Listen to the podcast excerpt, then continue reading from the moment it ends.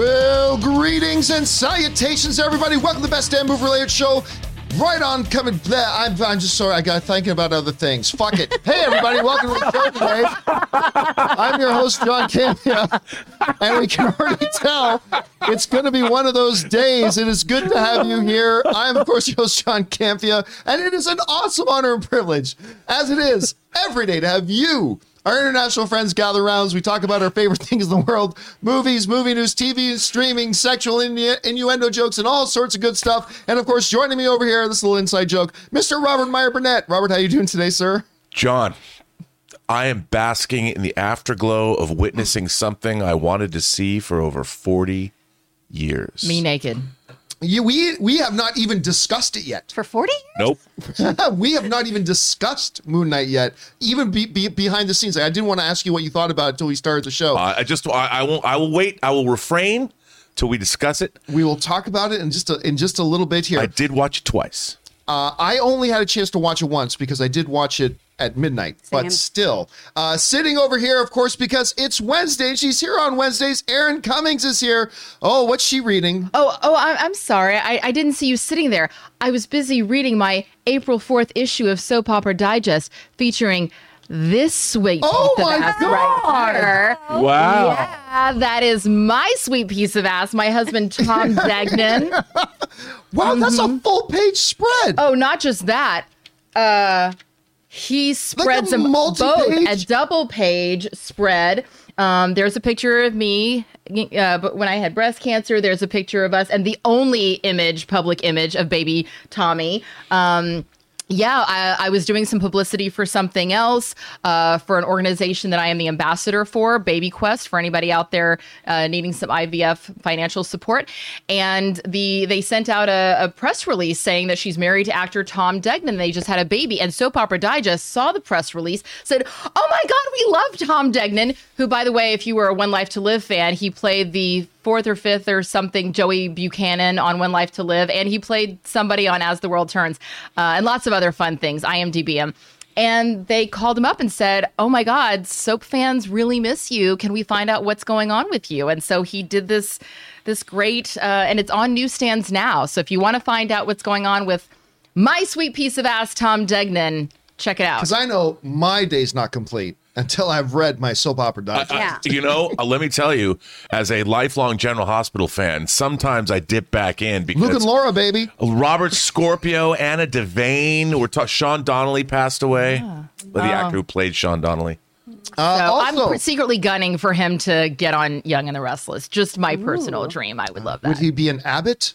That's the question. Would he I don't know what that Abbott? means. I just know that he would be working every day and I would be able to take a bath in the middle of the afternoon by myself. Sitting so beside uh, Erin today is Chris Carr, who is here also. Chris, how are you doing? Hi. I also go by Erin Sweet Piece of Ass. That's also my nickname. That is her name. So, Mhm. you know. And it is a delightful honor to have you guys here joining us here today. Here's how today's show is going to go. We're going to break it down into two parts. In the first half of the show, we're going to talk about some predetermined topics. Then in the second half of the show, we're going to take your live comments and questions. Now, if you'd like to get a live comment or question on the show, you got to be watching live. That's the most important thing. But just use the super chat feature in the live chat and send that in, and we'll read those off when we get to the end of the main topics. Now, uh, we turned it on about 60 seconds ago and it's almost full already. So you've got about another 45 seconds to a minute and a half to fire in a super chat if you'd like it read off, and then we're going to have to shut it down uh, for the day. Also, a little bit of housekeeping, guys. Want to remind you that if you need your daily fix of the John Campea show, but you can't be in front of a YouTube video, good news. There is an audio only version of the show called simply the John Campea Show podcast that you can find on your favorite podcasting app of choice. Just go on over and grab it so it's there when you need it. Also, don't forget, guys, that we now have a separate podcast feed for our show, Movie Club. And of course, yesterday, Rob, me, and Ray, we did the newest episode of Movie Club, and we talked about Man of Steel, uh, what I think is the most underrated comic book film of all time. It was a time. great conversation. I It thought. was a wonderful conversation yesterday. I enjoyed it a lot. So go and subscribe to Movie Club today so you can listen to it at your leisure. Okay, guys, with that down, let's get into some off the tops here, shall we? We got a number of them. So let's start off with this. You know, it is an understatement to say that Game of Thrones is one of the biggest shows of all time. it probably is the biggest pop cultural phenomena show ever. Like no television show has ever dominated the entire landscape of pop culture like Game of Thrones did. It was absolutely incredible. Set every record for Emmy awards and wins and like cables viewership and everything you can possibly name. It did. Now, of course, it's come to an end, but we've known for a while that there is a prequel series coming that's called House of the Dragon, which is set how long before?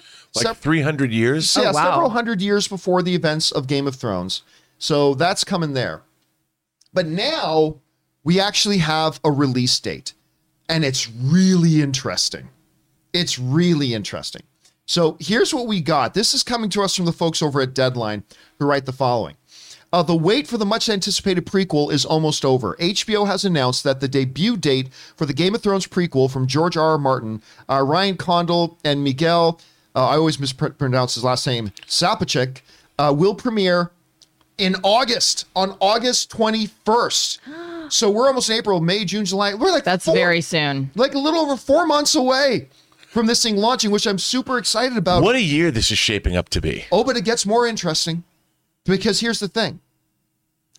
Um, interestingly, House of the Dragon will debut ahead of that other big budget fantasy series that's in the works, Amazon Prime Video's The Lord of the Rings: The Rings of Power series. The streamer already announced that its upcoming J.R.R. Tolkien adaptation is coming September 2nd. So, what we have here, ladies and gentlemen, is we're going to be living in a world where both the new Game of Thrones series and the new Lord of the Rings series are going to be running at the same time. Uh, with with you know with the House of the Dragon coming out of the gates a little bit first, and then Amazon. And I gotta tell you, that put a big smile on my face. I am absolutely rabid to watch both of these shows. I'm very excited about it. So uh, yeah, August. I was honestly thinking they were going to push it to like December. I didn't think we were going to get to December. Maybe even announce because this is what HBO does. Maybe even announce they changed it to an early 2023 release but it's coming in like less than five months now. I'm stoked about it. Rob, you hear about this. Uh, what do you think about number one, the release date coming in August? And where's your anticipation level for this show right now? And this show and Lord of the Rings running at the same time. What do you think? First of all, I can't help but chuckle because House of the Dragon is, of course, Warner Brothers, HBO, that controls the Lord of the Rings movies and the Hobbit films. And they're making War of the Rohirrim, the animated show. Well, now Amazon has taken over the Lord of the Rings rights. I can't help but think this is a not unsubtle middle finger to Amazon show, which I love because it's a horse race now. Now we're going to have two shows that, like you, I'm very excited for both. But we're going to be able to compare and contrast. And I think, in a way, it's going to be very graphic, healthy competition to see which show's better. You know, and people are going to have to. I mean, obviously, the show's going to be completed. There's not going to be really much time to make mid season course corrections because they'll be pretty much done.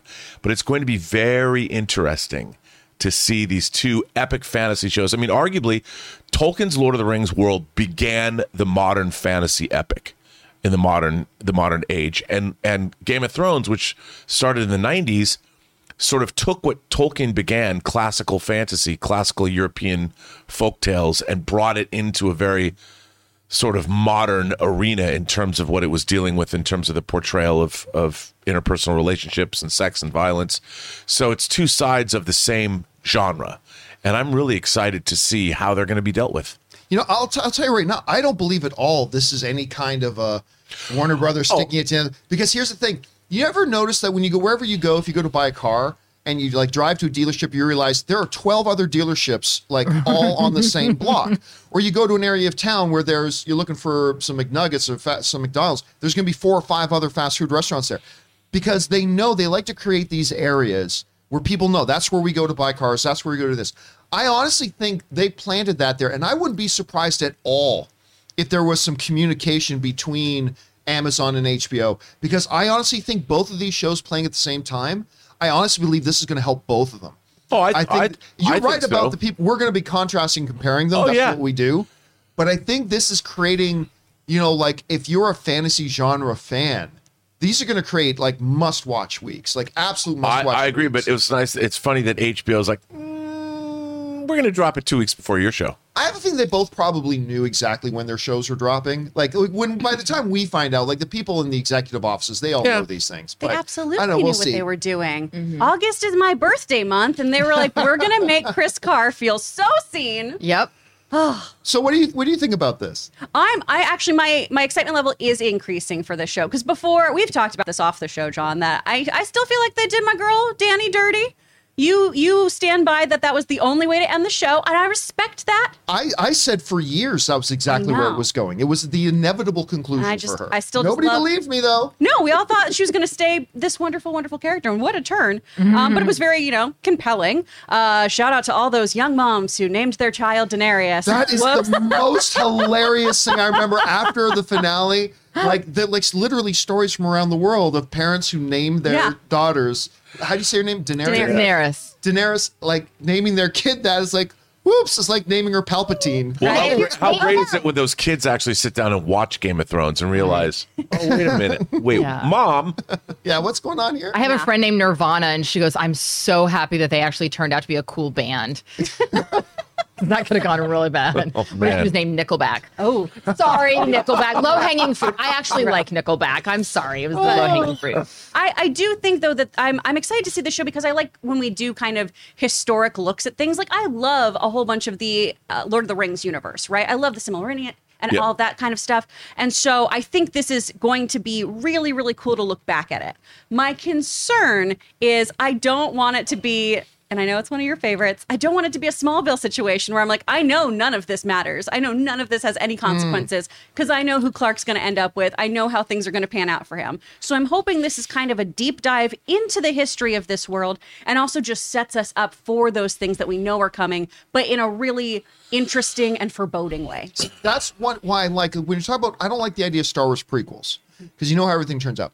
But I'm okay with going to High Republic or Old Republic because as long as you put enough time between you where everything that's happening has its own mm-hmm. consequences. It can't be five years before Game of Thrones because then you know how everything turns out. But hundreds of years before, Yeah. yeah. maybe you'll know how one or two important things turn out, but for the most part, it's good. So that's why I kind of like that choice. Mm-hmm. Erin, were you a big Game of Thrones watcher? And, and what do you think such a- about the release date and playing at the same time of Lord of the Rings? So when Tom and I first started dating, he was like, "Listen, uh, if, if this is going to go anywhere, I'm really going to need you to get on board with Game of Thrones." So he lovingly rewatched the first four seasons, which is where the ga- the show was at that point. Rewatched the first four seasons, videotaping my reactions to everything without me knowing it. There is still video of Time, time. Did he videotape you watching the Red Wedding? he did. I got to see that tape. I totally got to see that tape. I I was bawling and I ran out of the room and flung myself face down onto his bed and sobbed for probably 10 minutes and then I the sort of Are those the I ever only watched. tapes that exist? Because that's a little weird, isn't it? Did you know this was going on? Uh Yes, Rob, there Okay. might be other tapes of me and Tom together. What are you asking? Oh, I just wanted to know that that you, if you knew you were being Fine, Rob, I'll show you our sex tape. Um, I'm sorry, what? I just I to I did know- not know that I was being videotaped. No, I did not know that That's I was, all I was asking. No, I did. So it was a genuine reaction. It wasn't like an actress moment. Right, Of, right. oh, this will be fun. Well, because that's that's like John. I would love to see that tape of the red wedding because I love. Remember when those you had reactions of people on? Oh, some line? of the best videos I've ever seen on YouTube are the the uh, the, the montages of Dude. the collected Red Wedding reactions. I some know- of the best videos of all I time. know, Oh, and if you didn't know you're being taped, I I, I mean I I can't imagine because I'd read the the the you know I knew what was Yeah. going on, but oh, man. when pe- it was so fun to watch, I kind of felt a little sadistic, you know, watching like Oh yeah, eh, there, there there's several of those. Um, he he he there's he should do a compilation video. But what I you know what this reminds me of is um back in the '90s, Gen X, I see you, uh, TGIF. It was the greatest night of the week to watch television. You had uh, Steve Urkel. I mean, like there was a whole lineup of comedy shows that you could watch, and it was sort of like everybody gathered around the television on Friday nights. Great way to keep kids at home. Um, but this kind of is a similar thing. Is as you were saying, John, you make it a destination that people go, okay, I'm back in front Yeah. of my TV. Um, I am, and and I like how there's, you know, we have one that's kind of leading everybody in. and then we're going to be following it up. I was yeah, I was a huge Game of Thrones fan, um, and I agree with you, John. I love the idea of bringing it way way back but we're still going to have the families even though we're not going to see all of the characters that we've grown to know and love we're going to get to meet all these other new characters but they're going to have the Targaryen line they're going to have we're going to see the genesis of when these families separated who had alliances then that now we know you know, is at war with one another. It's going to be really exciting for those of us who were big Game of Thrones fans to sort of to see the genesis of all of the drama we've come Yeah. to know and love.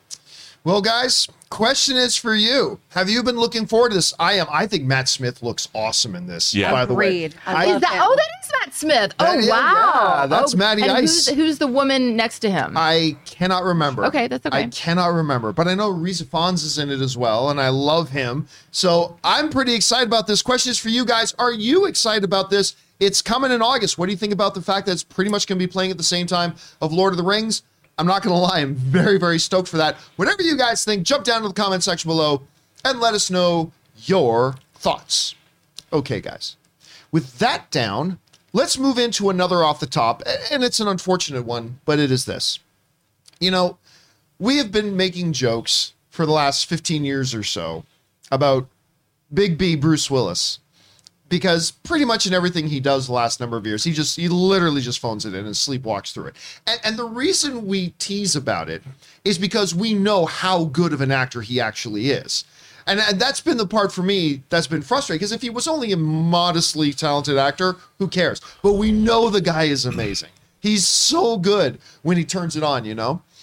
Well, um, apparently, uh, Bruce Willis and his family have made the decision that he is now stepping away from acting. Uh, I, I, they're not using the word retirement, but I think it, it's pretty clear. Bruce Willis has announced that he's pretty much retiring from acting uh, as he's been diagnosed with a word that I was unfamiliar with, a, a medical terminology I was unfamiliar with, aphasia, which is apparently a uh, condition where you. I have it right to- here. I can read it if you want. Oh yeah, go ahead. Read, Uh, read that. aphasia is a language disorder that affects a person's ability to communicate. It can occur suddenly after a stroke or head injury or develop slowly from a growing brain tumor or disease. Aphasia affects a person's ability to express and understand written and spoken language. Once the underlying cause is treated, the main treatment for aphasia is sleep is speech therapy. So, uh, building off of what Erin just told us about, here's what the Hollywood Reporter has written. Bruce Willis is stepping away from his acting career after being diagnosed with aphasia, which leads to the loss of ability to understand or express speech, his family said in a statement posted to social media.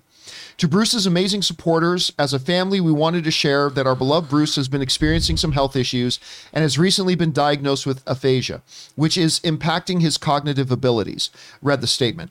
As a result of this, and with much consideration, Bruce is stepping away from the career that has meant so much to him and meant so much to many, many people. Now, I don't know from what you were just reading, Erin, if this is a it sounds like there are treatments. I don't know if this is treatment that can just slow it down i don't know if this is a condition that can It be says treatment can help, but the condition can't be cured. And there's Okay. also at least three different types of aphasia because they can affect different parts of your brain. So different lobes can be affected. That's why certain ones are really, really uh, tied to speech recognition. There's others that are just basic item recognition, not knowing what words are in connection to the item it actually is. So there's a couple different types of it as well. And it would be interesting also to find out. Um, thank you for that, Chris. It'd be interesting to find out um, if they choose to release this information. Obviously, this is very private, but w- what the underlying cause of the aphasia was. Did he have a head trauma? Did he have? Does he have a brain tumor? Did he have a stroke? Did he have, you know, a head injury? As this is saying, is that it's not. It, it comes from something else. So I think that that if they choose to release that information of what caused the aphasia, I think that might also give us more information. so uh, look obviously this is news that literally dropped about f- 10 15 minutes before we started the show today so we have not prepared in any way shape or form to talk about the glorious fantastic hall of fame frankly career of bruce willis but I, I just wanted to say this if this is the end of Willis's career and he decides to hang it up at this point, and by the way, health issues or not, this dude has put in his time. Yeah. Yeah. Absolutely. He has given not only has he given us a large amount of movies, some of which maybe not so good. He has given us some of the most iconic movies and movie moments and movie characters of all time. If this is the end of his career, even now, it's already, I mean, you, you know, I go to the sports analogies, but it's already been a Hall of Fame career. It's not like he needed to act for another seven or eight, nine, ten years mm-hmm. to get his resume to the point that we could consider it a legitimate Hall of Fame career. Bruce Willis is a first ballot, first year Hall of Famer. Period. End of sentence. Even if it was for nothing other than Die Hard. But he has a, he's kind of like Tom Brady in that way. Like, even if you took Tom Brady, take away the first four Super Bowls from Tom Brady's career, he still has a Hall of Fame career. I would suppo- propose to you that even if you take away Die Hard, Bruce Willis has had a Hall of Fame career.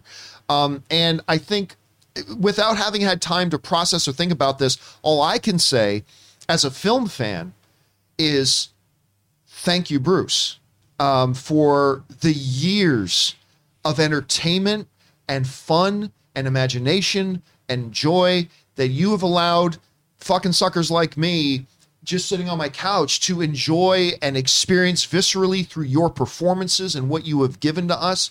So if this is the end of the road for his thing, and again, I feel terrible that we're unprepared for this because I'd love to do an actual look back at the career of Bruce Willis. But if this is the end of his acting career, uh, just uh, just thank you, Bruce. Thank you for that. R- Rob, you're hearing about this at this point. Uh, what's your first reaction, the first thoughts that come to your head? Well, it's it's nice though that if if this problem is going to persist, that it was diagnosed to the point where where he can leave gracefully and and and uh, be with his family. But I think about you know I think about the first time I like moonlighting, dude. Mm. Moonlighting. I mean, Yeah. watching watching him watching the banter he had with Cybill Shepherd, the will they won't they. You know, it was he was so good in that. I even he would even pop up in like an episode of Miami Vice. Mm-hmm. You know, and and then of course Die Hard came out in the summer of '88, and I remember when Die Hard was first coming out, John. People made fun of it you know, like, oh, Bruce Willis is going to be in this, you know, the ad was this movie will blow you through the back of the theater. And I I saw the film. It was a they used to do this more often than now, but they showed the movie publicly in theaters as like a preview before it officially opened. Like I think it was a week before it officially opened. And I went with a friend of mine and we were kind of like poo pooing it, you know, making fun of it. Like, oh, we'll go see this because there's nothing, whatever. That lasted about 10 minutes into the movie. And and if people don't remember, but the credits for the opening of Die Hard run like through the first 15 minutes of the film, and you knew it was different. And by the end of that movie, I mean Bruce Willis, it's like this guy kicks ass. I mean, we already knew he was funny, but to see him as this this scrappy action hero, and then I have to tell you, uh, uh, he did he worked with so many interesting people. He worked with directors like Alan Rudolph, and he worked with Brian De Palma. And I loved what he did with Luc Besson in The Fifth Element. I love Korben Dallas. I always was bummed out they didn't make another Korben Dallas movie, but I, I'm a huge fan of Bruce Willis, and um, you know, I, Unbreakable. I'll always be look back fondly at his career. You know, it's it's funny too because we're ta- obviously look and, and totally understandable when people think of Bruce Willis, they're going to think of Die Hard. Of course, maybe the greatest action franchise ever, right? But I wasn't kidding when you look at his other things. You mentioned Unbreakable, mm. which I mean was a superhero movie before its time, right? Right. Before the superhero genre. Pulp Fiction, Fifth Element, Sixth Sense, Sin City.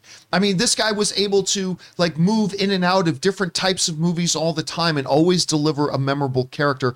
Chris, uh, when you hear about this, about the idea about Bruce Willis now stepping away from acting and, and moving on to the next phase of his life beyond that, regardless of with the issues that are forcing him to do so, what are the things that come to your mind? Man, I always tell people that they should watch his screen test for moonlighting because it, it is just, it is, you're watching a star being born. Mm. And you can see it too against the other gentleman who is up. And he does a great job. He just does a, such a different, different job with it, which is one of the great things about acting, right? There's not a wrong way to do it, there's just a stronger way to do it usually. Mm. And Bruce Willis is just pure charisma. He doesn't give a shit. He's just doing what he wants in this scene and it pays off and it's so so great. I'm so glad you brought up Sin City because I remember that just kind of being this rebirth moment for me of being like, yeah, Bruce Willis can kick so much ass in films. He can really really deliver and all that gritty noir narration that he was doing in that was so wonderful. And I don't care what anyone says, even the people involved in that film. Die Hard is a Christmas movie, and I watch it every year. My friend Tiffany loves it. It's a tradition. Hmm. By the way, I forgot to mention films like Looper, 12 Monkeys, ah. one of my favorite guilty pleasure movies of all time, Armageddon. I love Armageddon. Well, and if you, That's what I was actually going to talk about is before everybody wanted Liam Neeson to be their dad in Taken, who didn't want Bruce Willis Yeah. to be their dad from Armageddon? I mean, the man is willing to walk into a meteor exploding moon. I mean, come on. Like I wanted to be Liv Tyler, yeah, to make out with Ben Affleck, but also to have Bruce Willis as my dad. You know, he was awesome in that. And I, I love that his first credit was in 1984, decades ago, in something called The First Deadly Sin as man entering diner as Delaney leaves. As man entering diner. So, you know, and then, you know, his first guest star was in Miami Vice. Yeah. He did The Twilight Zone. I mean, also, he was, in addition to being a badass action star and being a hilarious comedy star, he was also like the coolest of the cool of the cool. And whether or not, whether it was in Pulp Fiction, which he was just so cool in,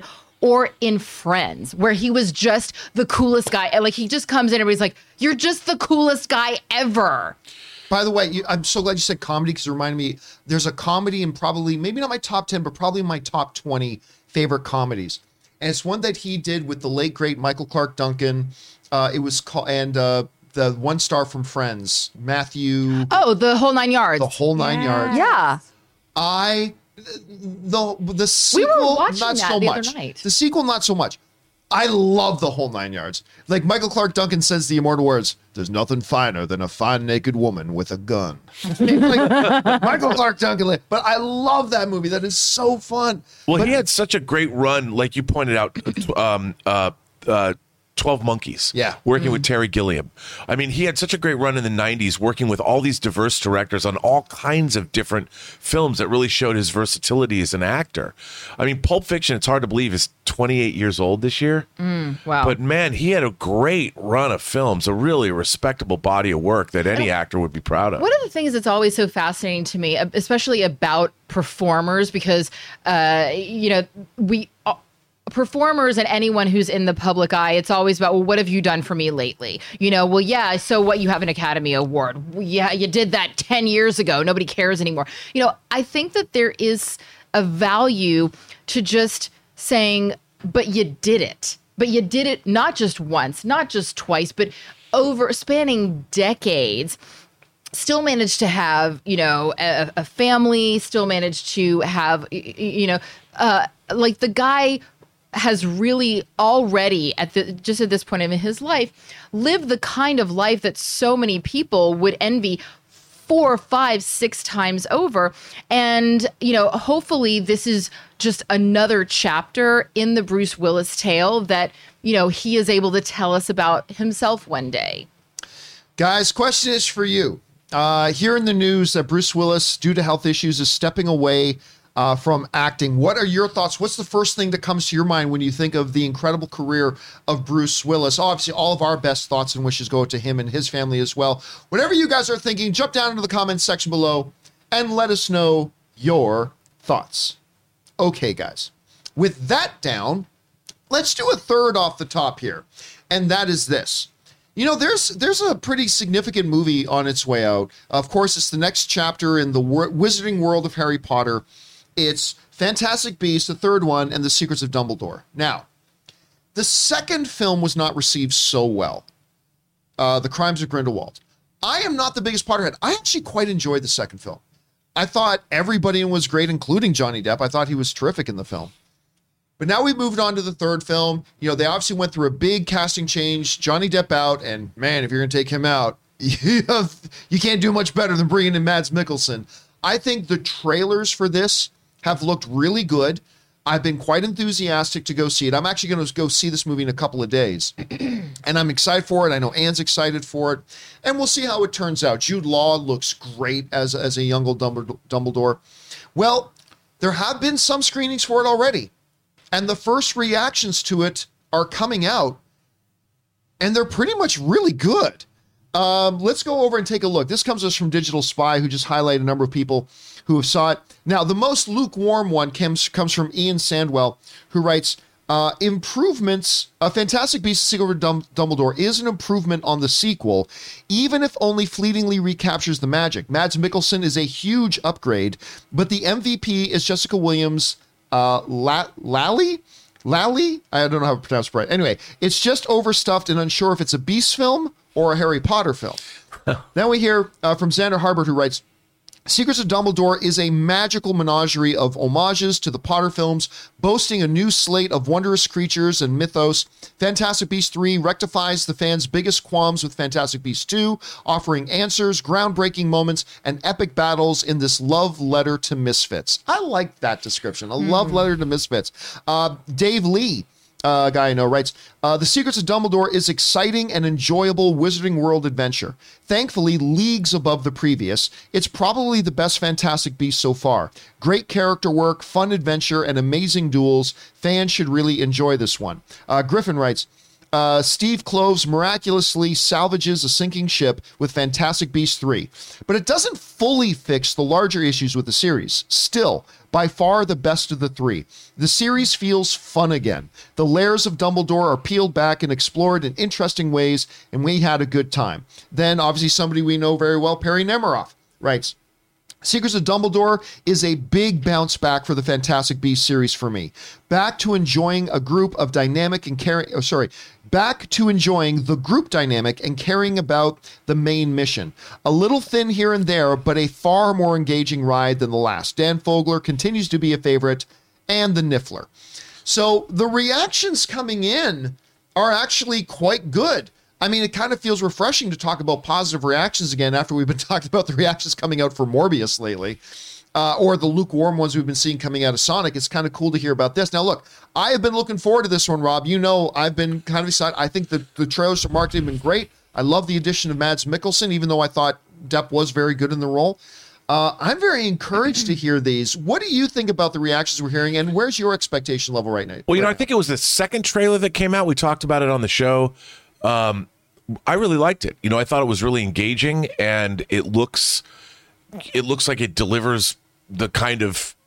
I, I like what uh, what uh, misfits a, a, a celebration of love letter to misfits. a love letter to misfits. I look a misfit team that comes together to uh, accomplish a task, a goal, a mission.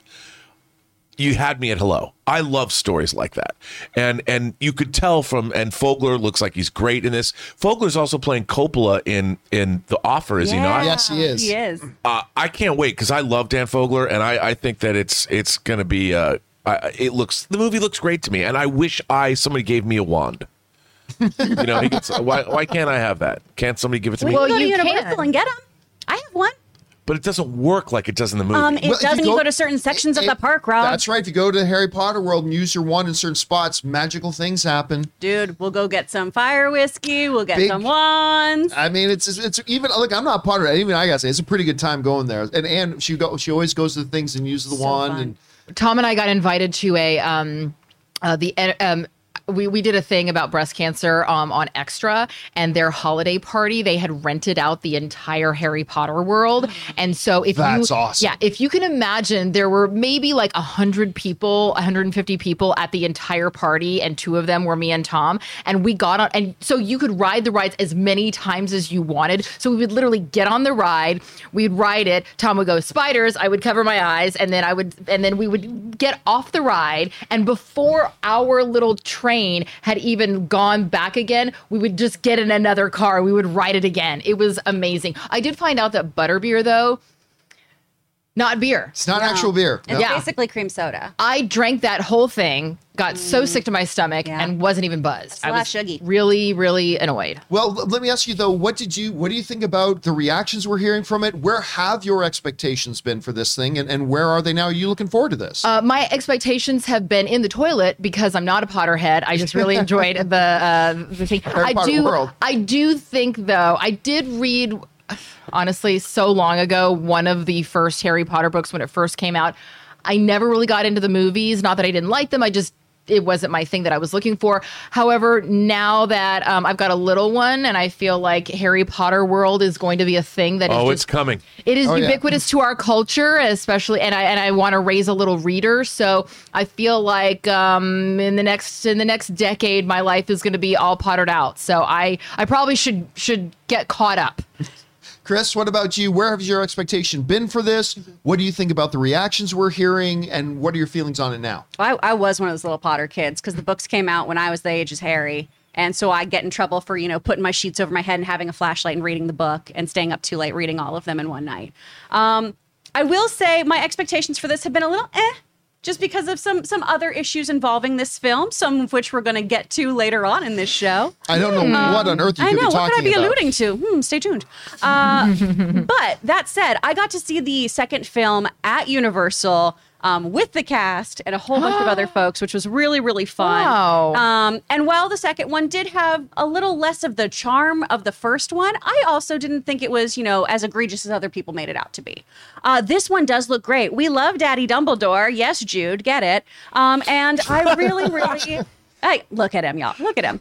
Um, I love Dan Fogler, and I'm so happy Jessica Williams is having this moment where she is the standout here. I loved her on Daily Show. Yes. Two Dope Queens. Love her. Such a good podcast turned special. Uh, like I, I'm so excited to see what she brings to the table in this film because we got a little bit of her last time. I want to see more of her, and I feel like we a lot of the early trailers we were getting to, we weren't seeing many fantastical beasts. And we didn't know where to find them. Where were they? And now the latest ones have shown us more of that. And that's what I want to see here too. I want to see that Niffler. I want to see all these different creatures coming in. I'm so excited that we've got the Phoenix coming to see Dumbledore Fawkes. That's going to be wonderful. So I'm hoping that this is a visual feast that gets back to its roots about being that group of misfits banding together. All right, guys. Question is for you. The early reactions for Fantastic Beasts 3 are sounding pretty damn good. I, I'm not going to lie to you. I'm excited to see it. Question is for you. What do you guys think about this? Where's your expectation levels right now? Jump down to the comment section below and let us know your thoughts. We want to take a moment and thank the sponsor of this video, Coinbase. Have you found yourself curious about getting involved in cryptocurrency, but if you're like a couple of friends of mine who have been really interested in it, they felt kind of overwhelmed by it, like not even knowing how to get started? Well, that's where Coinbase comes in because they make learning to buy and sell crypto simple. Coinbase offers a trusted and easy to use platform to buy, sell, and spend cryptocurrency. They support the most popular digital currencies on the market and make them accessible to everyone. They offer portfolio management and protection, learning resources, and a mobile app so you can trade securely and monitor your crypto all in one place. And that's why millions of people all over the world in 100 different countries trust Coinbase with their digital assets. So whether you're looking to diversify, just getting started, or searching for a better way to access crypto markets, start today with Coinbase. And for a limited time, new users can get $10 in free Bitcoin when you sign up today at coinbase.com slash Campea. Sign up at coinbase.com slash Campea for $10 in free Bitcoin. This offer is for a limited time only, so be sure to sign up today. That's coinbase.com slash Campea. And thank you to the good folks at Coinbase for sponsoring this episode of the John Campea Show. Make sure you use that Campea promo code, get that $10 in free Bitcoin, and thank you again to them for sponsoring the show. All right, guys, with that down, let's move into our main topics today, shall we? And how do we select our main topics here in the show? Well, it's really rather simple. You see, you guys come up with them. Whenever you come across a big topic, issue, or story that you guys feel we need to cover as a main topic here on the show, just go anytime 24-7 over to www.thejohncampeashow.com slash contact. Once you guys get there, you're going to see a form. Fill it out with your topic or question. It's absolutely free. Hit submit, and then maybe, just maybe, you might see your submission featured as a main topic here on the John Campea Show. With that down, Chris, what is our first main topic today? Our first topic comes from Edgar G. I think it's safe to say many of us grew up on the Muppets in one form or another, either with The Muppet Show, Sesame Street, Muppet Babies, or whatever. I just read online that Ron Howard is going to be doing a feature documentary on Jim Henson with Disney behind it. I've always wanted to know more about Henson, so I think this is great news. What do you think, and would you watch a Jim Henson documentary? There are few creative celebrities in this world that I am more fascinated by than Jim Henson. Hmm. Yeah, I've I've often said I'm not usually big on celebrity biopics, musicians or, or whatever, but I people have always asked me if there was one biopic that you would watch. I've always said the same thing: Jim Henson. Jim Henson. I would love to see one on Jim Henson. A documentary is not what I had in mind, but a documentary by Ron Howard hmm. Yeah. about the life of Jim Henson? Are you kidding me?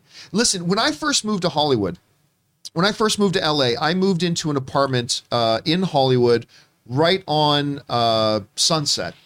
It was called the, what was it called? The Poinsettia Apartments. And it was right across the street. If you guys remember the opening to Entourage, they would the whole opening of Entourage would they be driving down Sunset Boulevard, and one of the big things they featured as they were driving down Sunset Boulevard is the Seventh Veil Strip Club. Oh, That yeah. right across the street from my apartment. By Bossa John, Nova. yeah, it's right beside Bossa Nova. That's right. You've arrived. Oh. Your your apartment complex might be where I met my husband.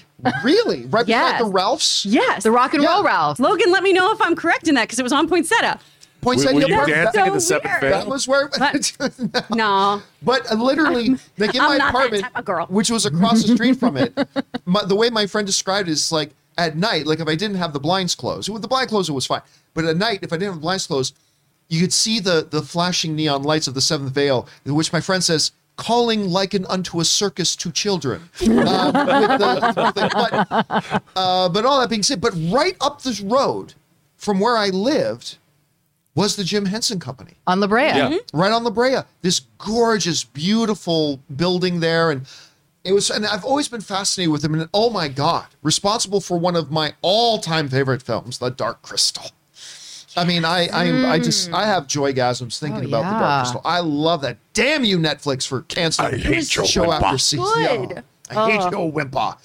Mm, it's I just everything about that movie is so great.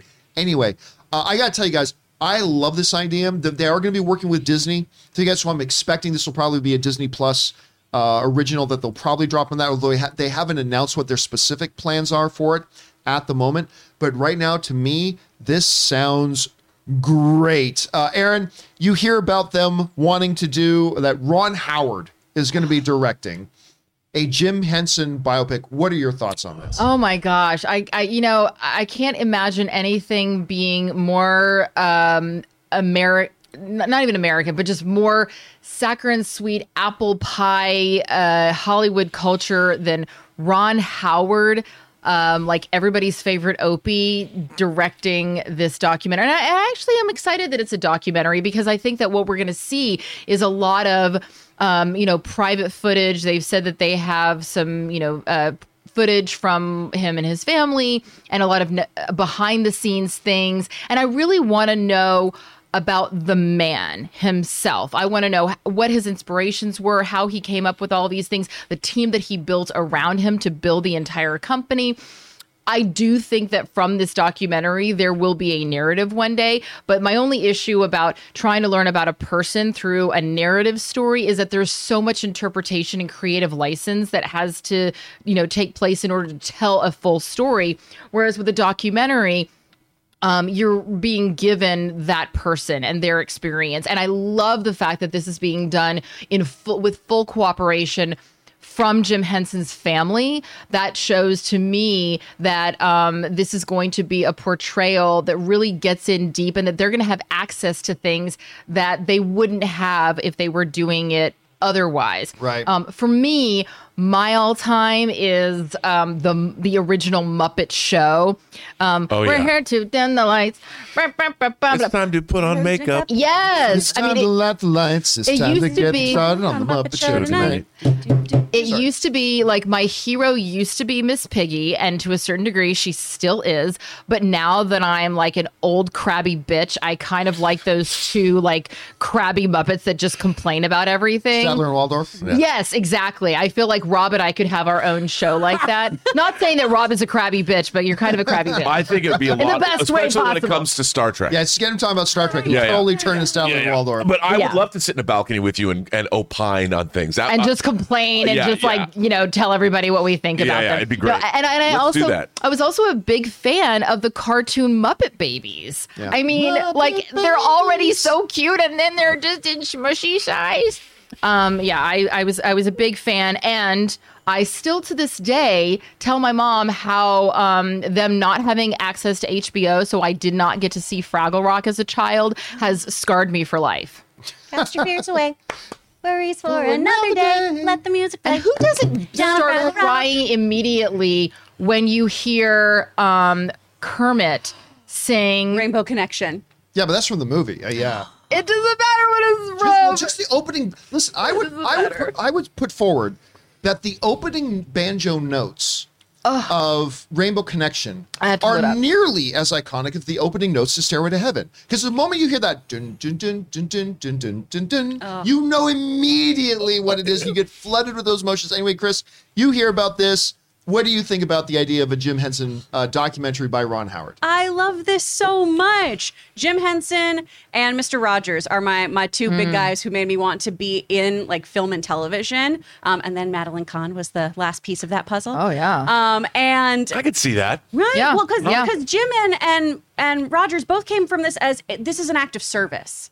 And, and that's what the entertainment industry should be, and that's what actors should be. They are they're servants of stories, that. and and you have a, a certain kind of service to to public people, and their their takes on education and how certain things should be accessible to all. Uh, it just made me really really want to perform. I love him as a human being. I think he's such a fascinating individual. His work is incredible. I am a die-hard Muppets fan. I know every word to Muppet Christmas Carol. Logan just watches me watch it. and every time too, I'm like, that's just us, because I'm Rizzo and he's Gonzo. like I, I love the Muppets so, so much. Anything that is made about them, I'm going to consume. And this team with the family's blessing behind it too, you know this is going to be a very, very good documentary. And they're going to have great access to a lot of stuff on this as well. By the way, I just want to give you a little bit more information on this. This comes to us from Deadline, who writes Oscar winners Ron Howard and Brian Grazer are teaming up with Disney Original Documentary for what is promised as the definitive portrait of Jim Henson, the legendary creator of the Muppets. The nonfiction project from Howard and Grazer's Imagine Documentaries is being produced with the full participation and cooperation of the Henson family, according to a release, and will present a fascinating and intimate look at Jim's illustrious career created creating treasured characters and revolutionizing television and film. With never before seen personal archives, the film will give audiences an exciting first person view into the life of one of the world's most inspiring and iconoclastic creators through exclusive home movies, photographs, sketches, and Henson's own personal diaries. Rob, it, the, one of the exciting things about this too is the fact that they're going to have such amazing access with the family working with them. What are your thoughts on this whole project? Well, when I first started working in the business, my first regular job was I worked at Warner Brothers and for the in the executive end, and one of the very first people I met was Lisa Henson, his daughter, and she was a senior vice president at Warner Brothers, one of the most impressive people I had met. And every night at the end of work, I would hang out in her office with her. She was kind of like a mentor. I had a crush on her. She was very intelligent, really a nice person and I never got to meet her dad. But if she was any indication, she inspired me and gave a 22 year old guy new to the business um, a lot of time, and uh, she really inspired me to continue to move forward into the into into my career. And if she's any indication of the kind of man Jim Henson was, um, a very impressive man indeed. Obviously, I grew up loving his work. By the way, my favorite Muppet, call him a Muppet if you want, was Mr. Snuffleupagus. Oh, um, you know, because people never believed he existed, except Big Bird. You know, he, to me, he was the he was the he would show up and be be just awesome that he existed, and then he would disappear, and people were like, what What are you talking about? Yeah. I love Mr. Snuffleupagus, but um, yeah, I can't wait to see this. And you know, he did a series. Jim Henson did a series called The Storyteller. Did you guys ever see I, The I'm not familiar with that. I know What- of the storyteller. You don't love it? I said I know of. Oh yeah. it was wonderful. As a matter of fact, my friend Taylor White gave me a laser disc, and I gave a Japanese laser disc because it hadn't come out domestically. And I gave it to Lisa to have her dad sign it for him, and she did. oh, I love that. That's so great. Oh Amazing. Question is for you guys. What do you think about that? I'm not going to lie. I, I, this is a project I've been waiting for for a long time because you know, we did grow up on, on his stuff, including and and listen, there wouldn't have been any Yoda if there wasn't Jim Henson. It had there it had Jim Henson up and around, you Right. know, who of course worked with Frank Oz, and then the, like it's just amazing the impact he's had on so many people and careers. What do you guys think about this? Jump down to the comment section below and let us know your thoughts. Okay, guys. With that down, let's move into main topic number two. Chris, what is our second main topic today? Topic two comes from Michael Johnson. Happy Wednesday, Campea crew. Nearly 20 years after delivering her Razzie nominated turn in the multi Razzie winning Catwoman, Sharon Stone might be making a return to the comic book genre. She's in talks to join the DC movie Blue Beetle to play the role of Victoria Kord. What are your thoughts on her possibly joining this film? This has been a really interesting project that they've been bringing together because you guys remember when they first announced that they would be doing the DC character Blue Beetles movie, it was originally announced that it was going to be for HBO Max, much like the Batwoman or Bat, uh, yeah, Batgirl, the Batgirl movie that's coming out. Then a little while ago, they did an about face and they said, you know what? No, we really believe in this thing. We're going to put this thing theatrical. This is going to be a theatrical movie. Then they went and they got themselves, I cannot, I never know how to pronounce his first name. The kid from, Cobra um, Kai. What's that? Isn't the kid from Cobra Kai playing? From him? Cobra Kai Yeah. and uh, Zeal. I, I don't know how to pronounce his name. I never have because I, it's one of those names I've read a million times, but I've never actually said it out or heard it spoken out loud. That he's going to be on it. And now a very interesting little piece of information here. Sharon Stone, who I know Rob has a hot toy figure of Sharon, or at least a, a, a, a quarter scale statue a quarter scale Oh, wow. from Basic Instinct. I mean, Basic Instinct of you know, Sharon Stone. It's Grace Kelly in Rear Window and Sharon Stone and Basic Instinct are the two fa- my two fantasy. If I could marry a, a movie character, mm, mm-hmm. I'd So want to marry one of those two girls. it Women. sounds like out of nowhere comes her name that she's going to be the villain in Blue Beetle. Now, this comes to us from Joe Blow right the following. According to the Wrap, Sharon Stone is in final talks to play the villain in the upcoming Blue Beetle movie. Stone will play Victoria Kord. If, th- if that name is ringing a bell to some of you, at least the last name it should, Yep. who is said to be a new character created for the movie. It was also announced that Raoul Max Trujillo from Mayans MC, I love his character in Mayans, uh, will be playing uh, Carapax in Carapax the Indestructible Man.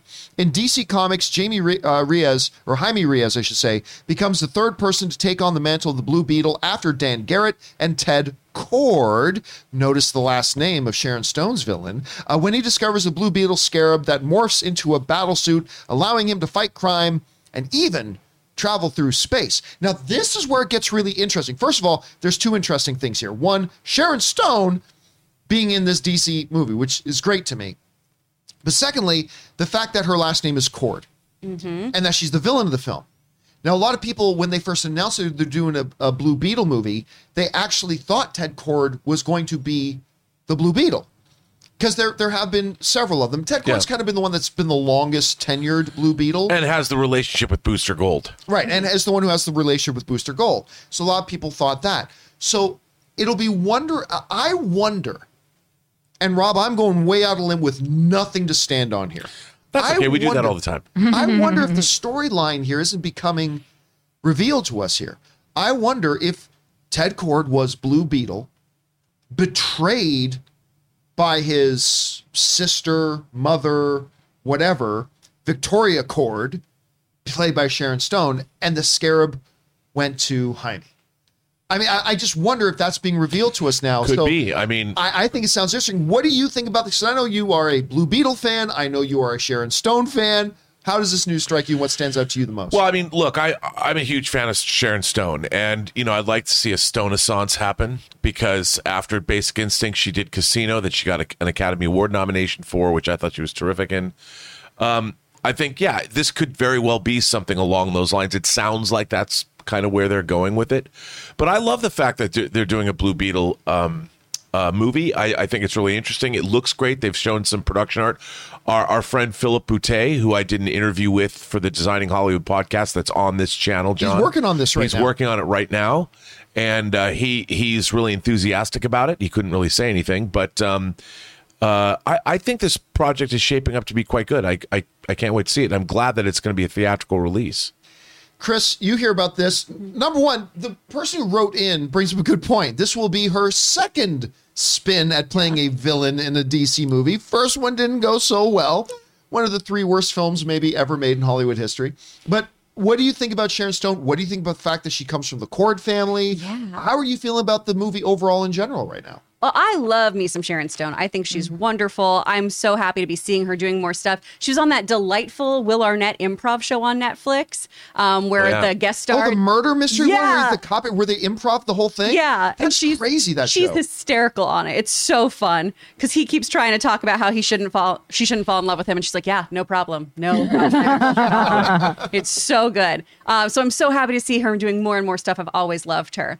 The Kord last name is fascinating because we, of course, have Kord Omniversal. So is she going to be a power hungry executive who wants the scarab and its technology for herself? Is there a direct uh, correlation to Ted? You know, there's a lot you can unpack there. And I think it's going to be really interesting. I'm hoping it's a bunch of family drama that we're going to see mixed in here. I think that'd be really fun. By the way, I, one of the I've only seen about two episodes of Murderville. Mm-hmm. One of the ones that I watched was the one with Marshawn Lynch. He's amazing. So funny. God, So, he's- so funny.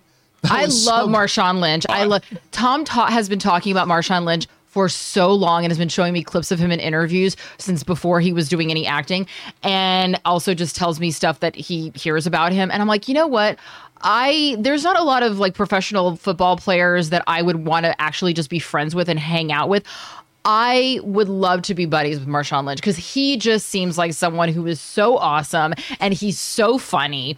And I, I and and I he also is a very smart business person Yep. From what he did with his NFL money and said, you know what, I would like to retire at a time when and and, and when all, everybody would be going out and ordering like steaks and the most expensive bottles, he'd be like cheeseburger, you know, like he would he kept his money. He made strong But let's talk about Sharon Stone. Oh right, sorry, sorry, sorry, sorry.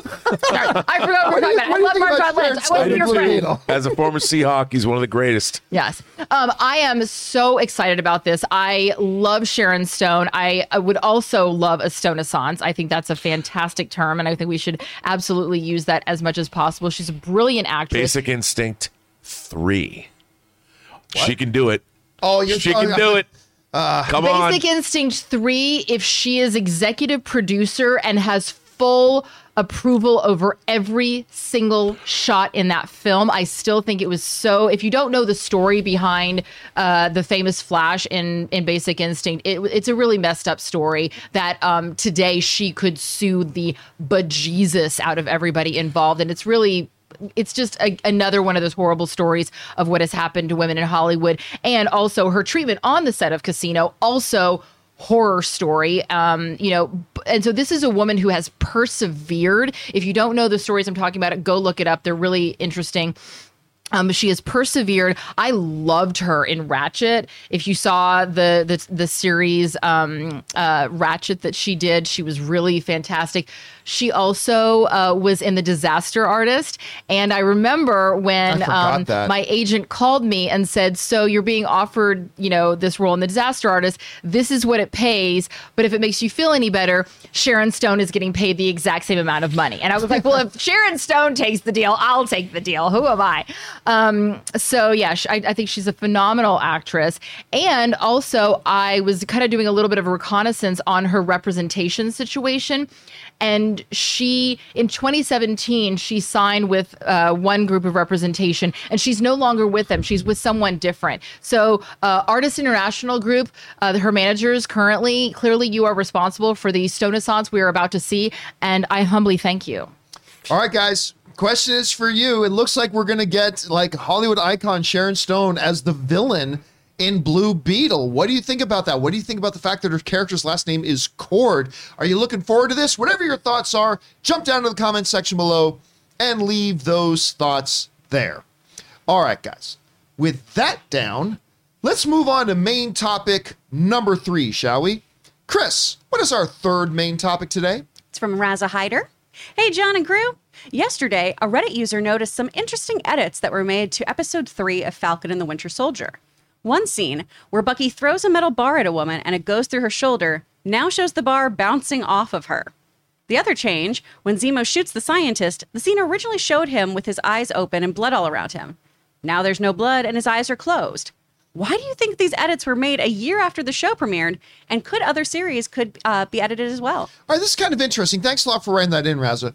So, yeah, look, we have heard in the dawning of the streaming age, there have been a couple of times when stories have come out about small edits that have been made to movies for insert reasons. Splash. One of the big ones was Splash, right? Where there's a scene in Splash where a we understand to be naked Daryl Hannah uh, run turns around and runs into the water, and we get a little bit of butt crack in the shot. However, in the streaming version of it, I can't remember was it Disney Plus the streamer? Yeah. Disney Plus decided in that moment in that shot to digitally make her hair longer to cover the butt crack And it looks god awful. it did nothing to the movie. It did nothing to change anything about the movie. You just didn't get to see Daryl Hannah's ass. It made no difference to the film whatsoever. However, it did introduce the notion that streamers, or, well, let's face it, George Lucas introduced the idea that you can go in and change movies anytime you want back when he did Star Wars special editions. But in the streaming world, it kind of set off the flare in the air that the streamers can make minor changes if they want to it was hilarious to me to see how many people made a bigger deal out of that particular issue with Daryl Hannah. But that being said, we have seen this happen a couple times, and now we have a situation where they've gone back. I mean, uh, Falcon Winter Soldier is their show. I mean, they made it. It is whatever they want it to be.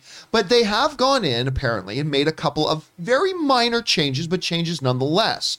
One of the things he mentioned in there was the shot that in the there's at the top the original shot that we saw in Falcon Winter Soldier. And now, if you go in and watch Falcon Winter Soldier today in that same episode, you see this. Oh, he's sleeping. Again, yeah, nappy time. Again, nothing about the show, the story, the flow, the narrative, nothing has been impacted or affected. It's just that we don't see blood coming out of his mouth. Eh, The question is, why make that change?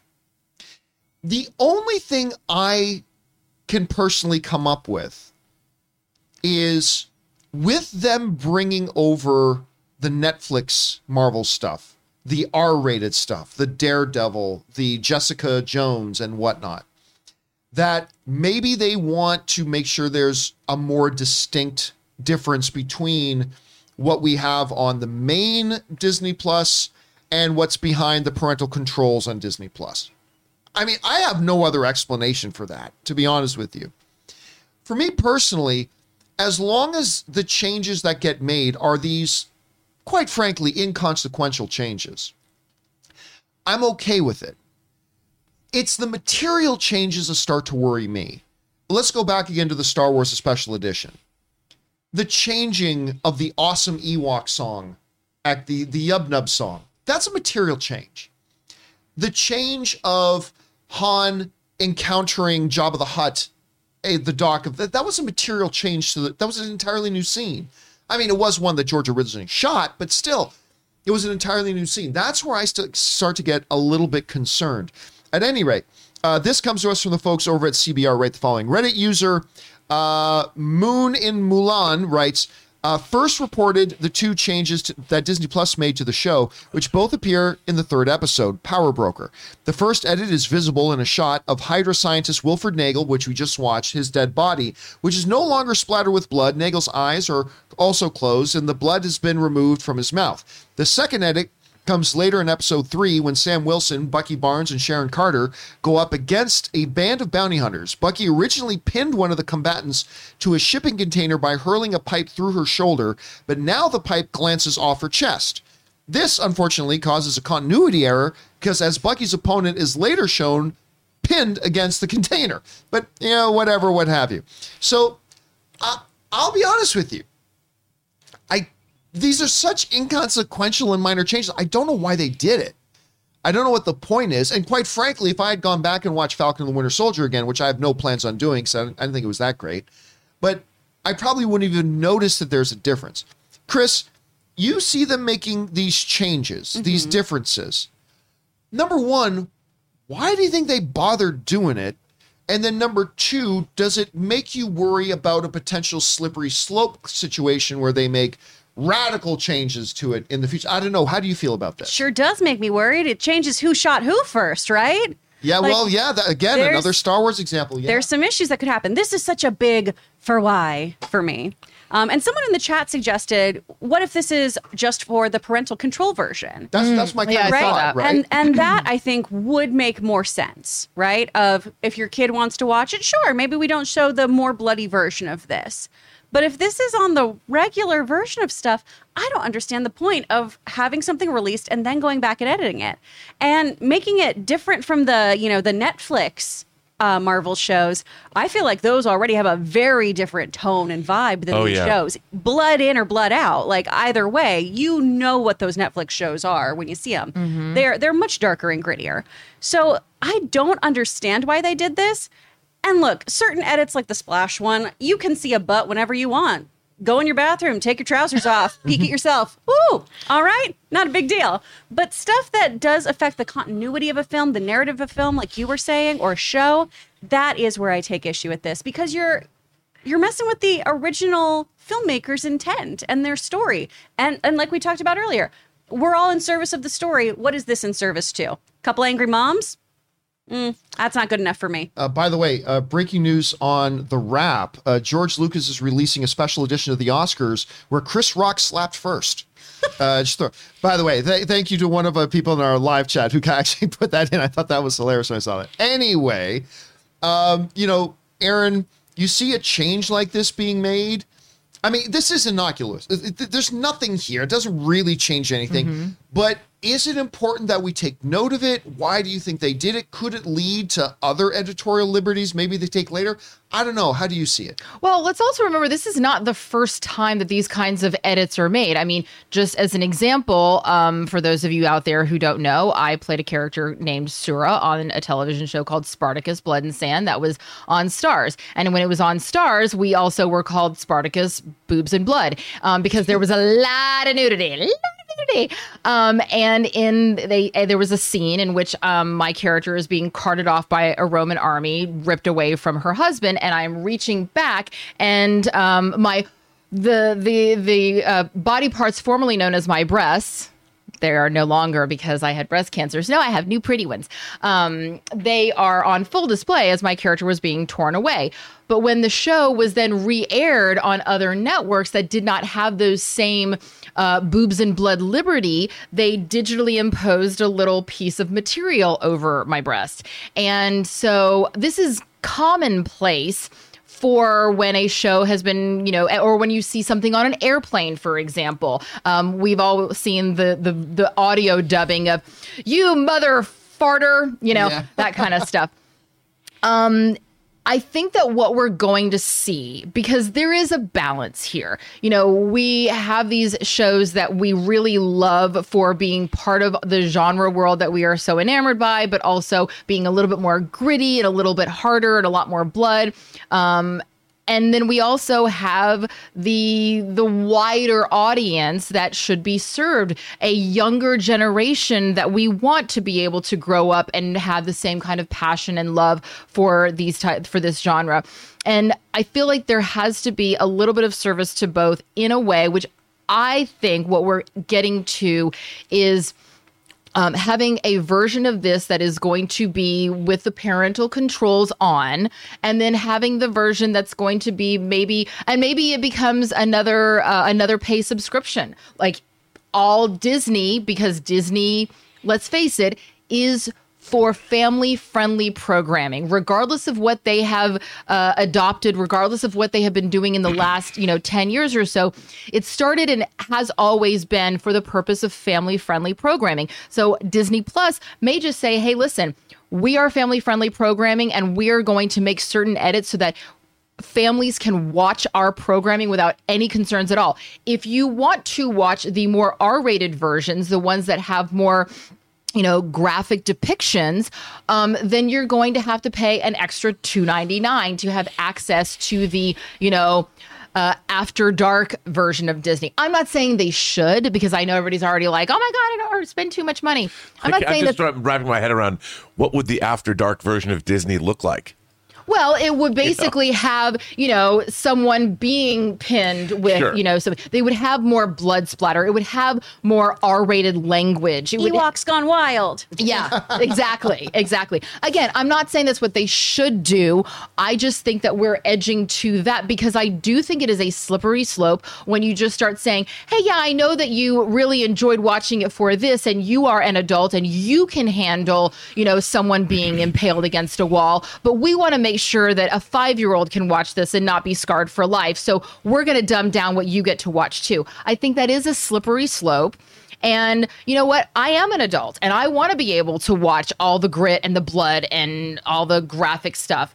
Um, but I understand that as a company, they're family friendly first. And so there is a service that they have to do. I, I think that we're getting into a world where they're going to have to separate. Here's here's the funny thing though. This is the, the the timing of this I find strange, because Yeah. we just talked on the show yesterday that Moon Knight or or the other day, Moon Knight has gotten a rating in most countries that's equivalent to TVMA Yeah. here.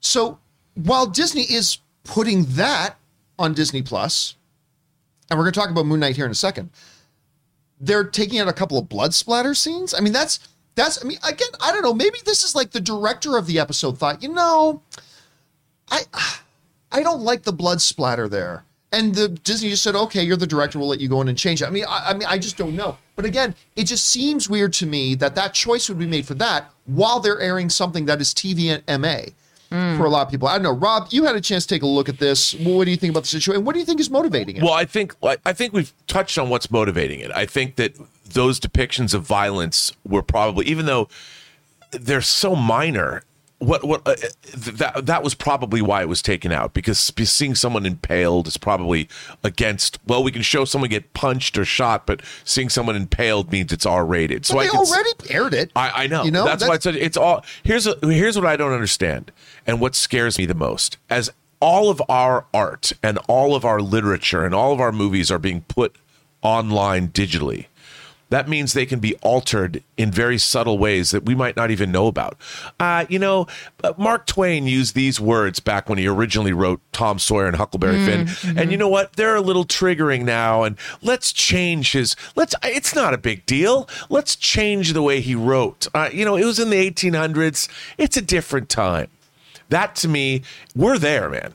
And we're there, and there are people that are like, yeah, you're right. We should change his work. And because we are infantilized, and we are, and you know, in the case of Splash, John, the one thing that bothered me about that was not necessarily that a body part was covered, but that uh, the uh, Daryl Hannah's character is a mermaid, and so you they make a lot of a point of when she's a fish, like when she's in the bathtub, and you see she doesn't have body parts when she's a human, and and when she runs away, there's a moment into the water, and Tom Hanks is watching her. You know, he's seeing her as a woman as opposed to a fish, and and and there was there was a moment there that was there was the reason why they chose to do that, and I think that when people after the fact are willy nilly making these kinds of decisions, ultimately the decisions are not really they're knee-jerk decisions and they're not really thought about and the long-term ramifications of this will just have our society gets chipped away chipped away chipped away. History none of that matters anymore. We don't have to work we just need to make society the way we want it now.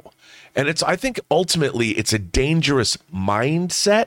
Now that said a corporation can do whatever they want because they own the product. And if they're a family company first, they can make those changes. Are those changes right to make? That is a philosophical question that I think that they shouldn't make those changes. But are we going to, as a society, is that going to be normalized?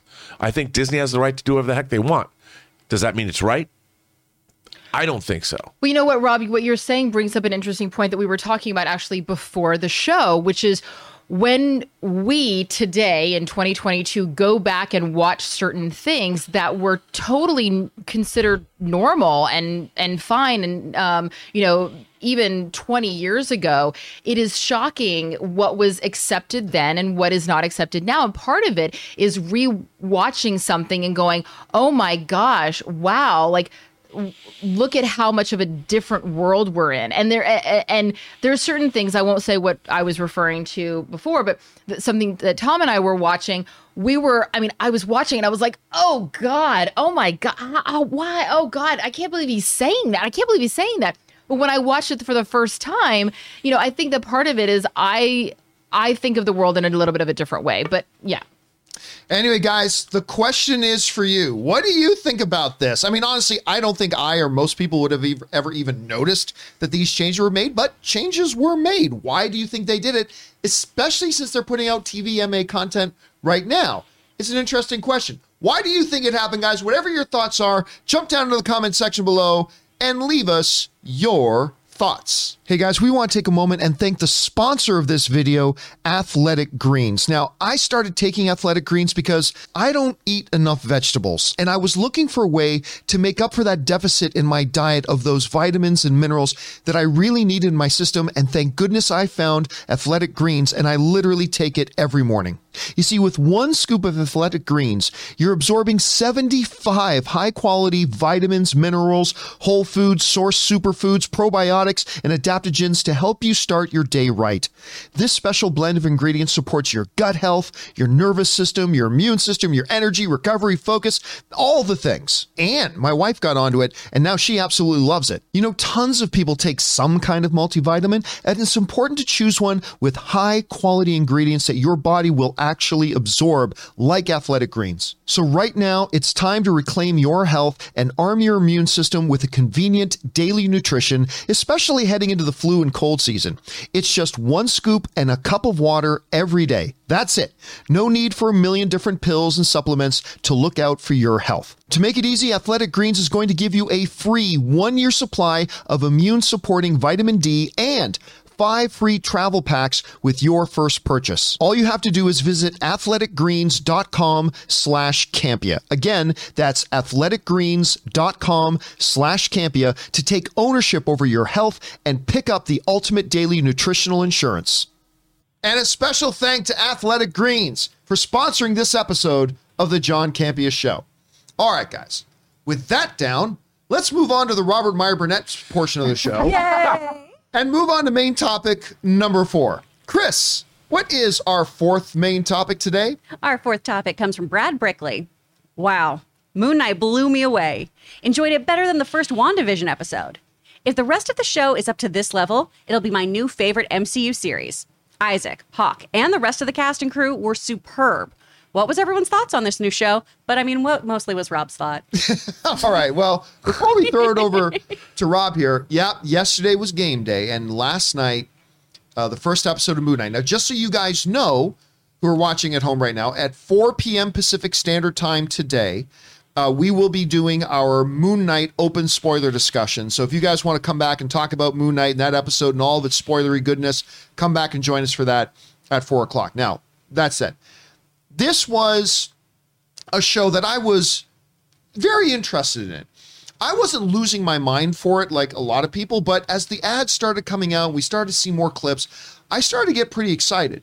I mean, not as excited as I was for, say, Falcon the Winter Soldier when it first came out, although I didn't love Falcon Winter Soldier, but my, I was so excited about that. Not as excited as I was for, like, say, Mandalorian or whatever, but I've been fascinated by it. So it was with great interest that last night I tuned in to watch the first episode of Moon Knight. My God, it's awesome. It's it is fantastic.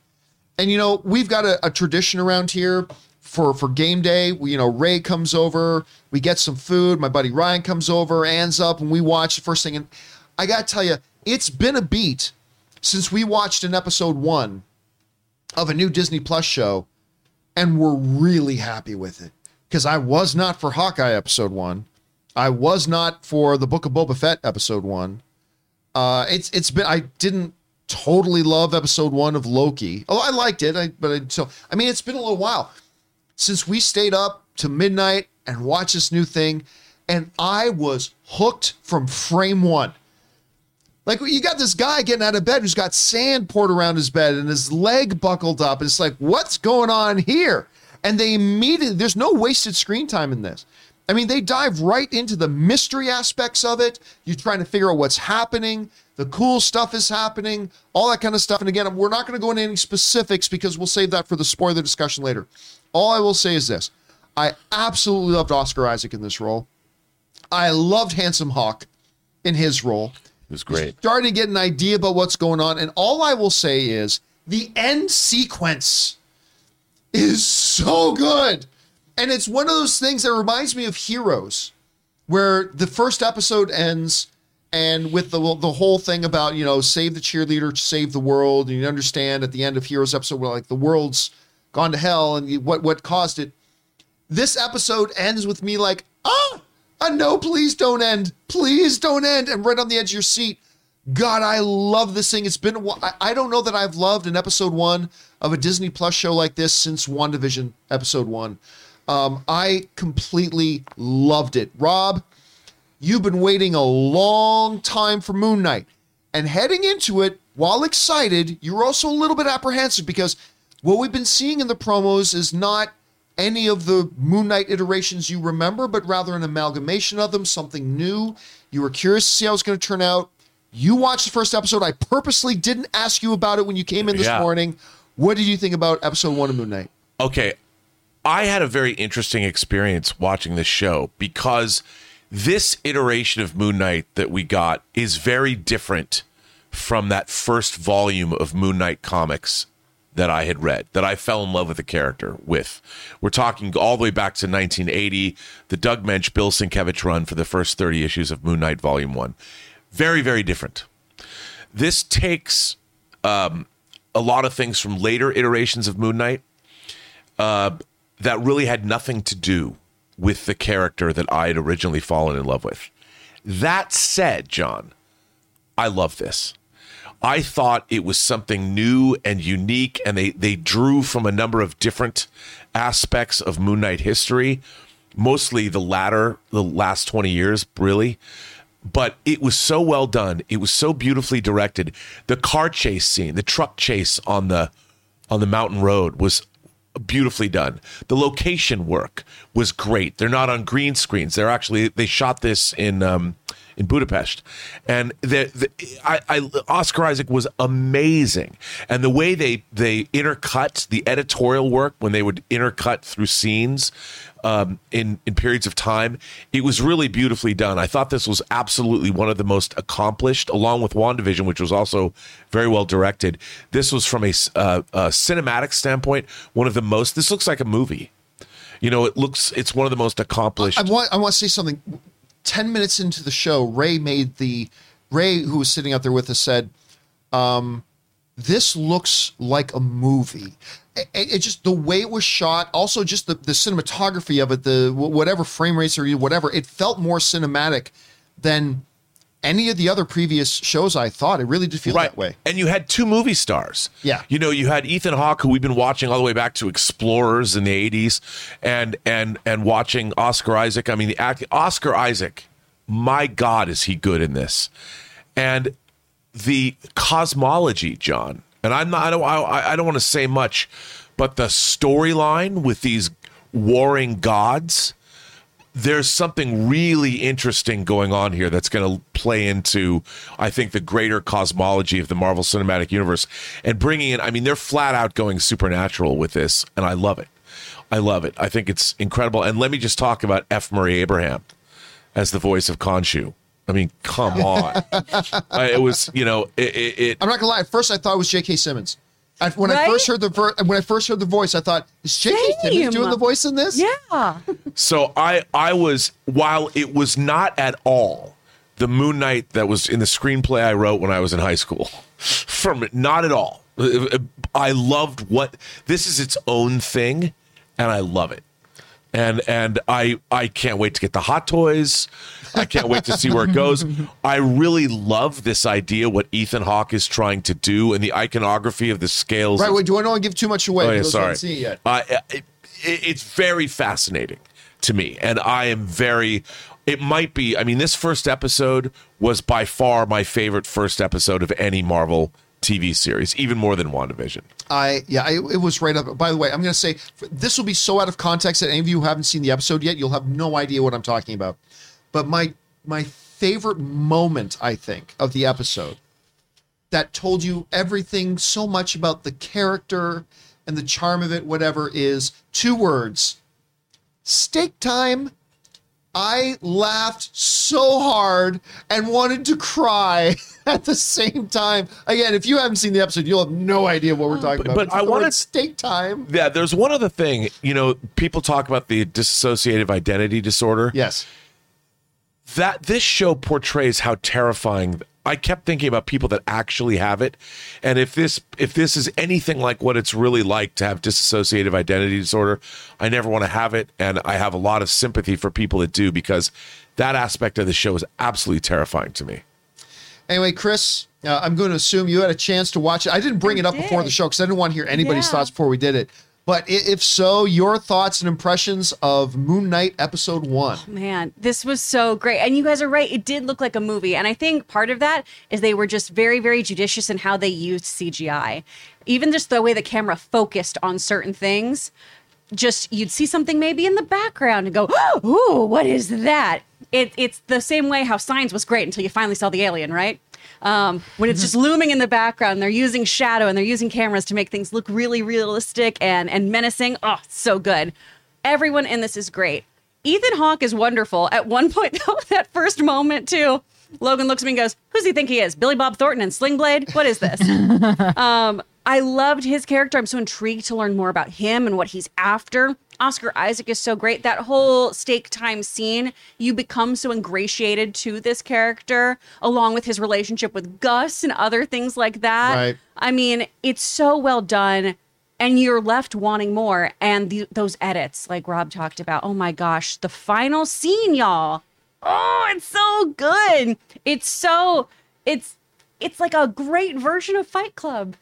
A, an already great thing escalated. It's so good. By the way, you, we just we've talked a little bit here about the last scene, without any details. The very first scene, the first thing that happens on camera. The well, well, I'll let you know this part. He drinks something, and then something happens, and we're sitting here watching, going, ah! like we're like, Yeah. no, what is he doing? Like I, I don't think, like no, other, I can't remember the last time a TV show got me as emotional response out of me from its very first shot and scene. And without showing anyone's face or speaking. Yes. Yep. I mean, I was like, oh my God, You know- what are they doing? John, there was one thing though that I thought about after the first episode was over. I'm like, why isn't this a movie? Hmm. Like- I like, agree. I agree. I, agree. am watching this going, you know, they've shot this in Europe. You've got two movie stars. Sure, it's not going to cost a hundred million dollars. Maybe they did spend a lot of money, uh, that kind of money on it. But I looked at this and I'm like, this is a movie. And I, I really would have I would have paid big money to go see this in a theater. And, you know, it wasn't, again, with those long credits, it still was only like 40, 39 minutes or 38 minutes long. And it's only six episodes. And I'm like, mm, I really wish this was a film. It is, Rob. It's a six hour film. Except not played as such. Well, It felt like a movie. And that's what I really liked about it. I well, I didn't that. Did you and Tom? I know Tom is going to watch this for sure, but did you and Tom have a chance to watch it yet? And if so, what did you think? Okay, admittedly, we did not watch it.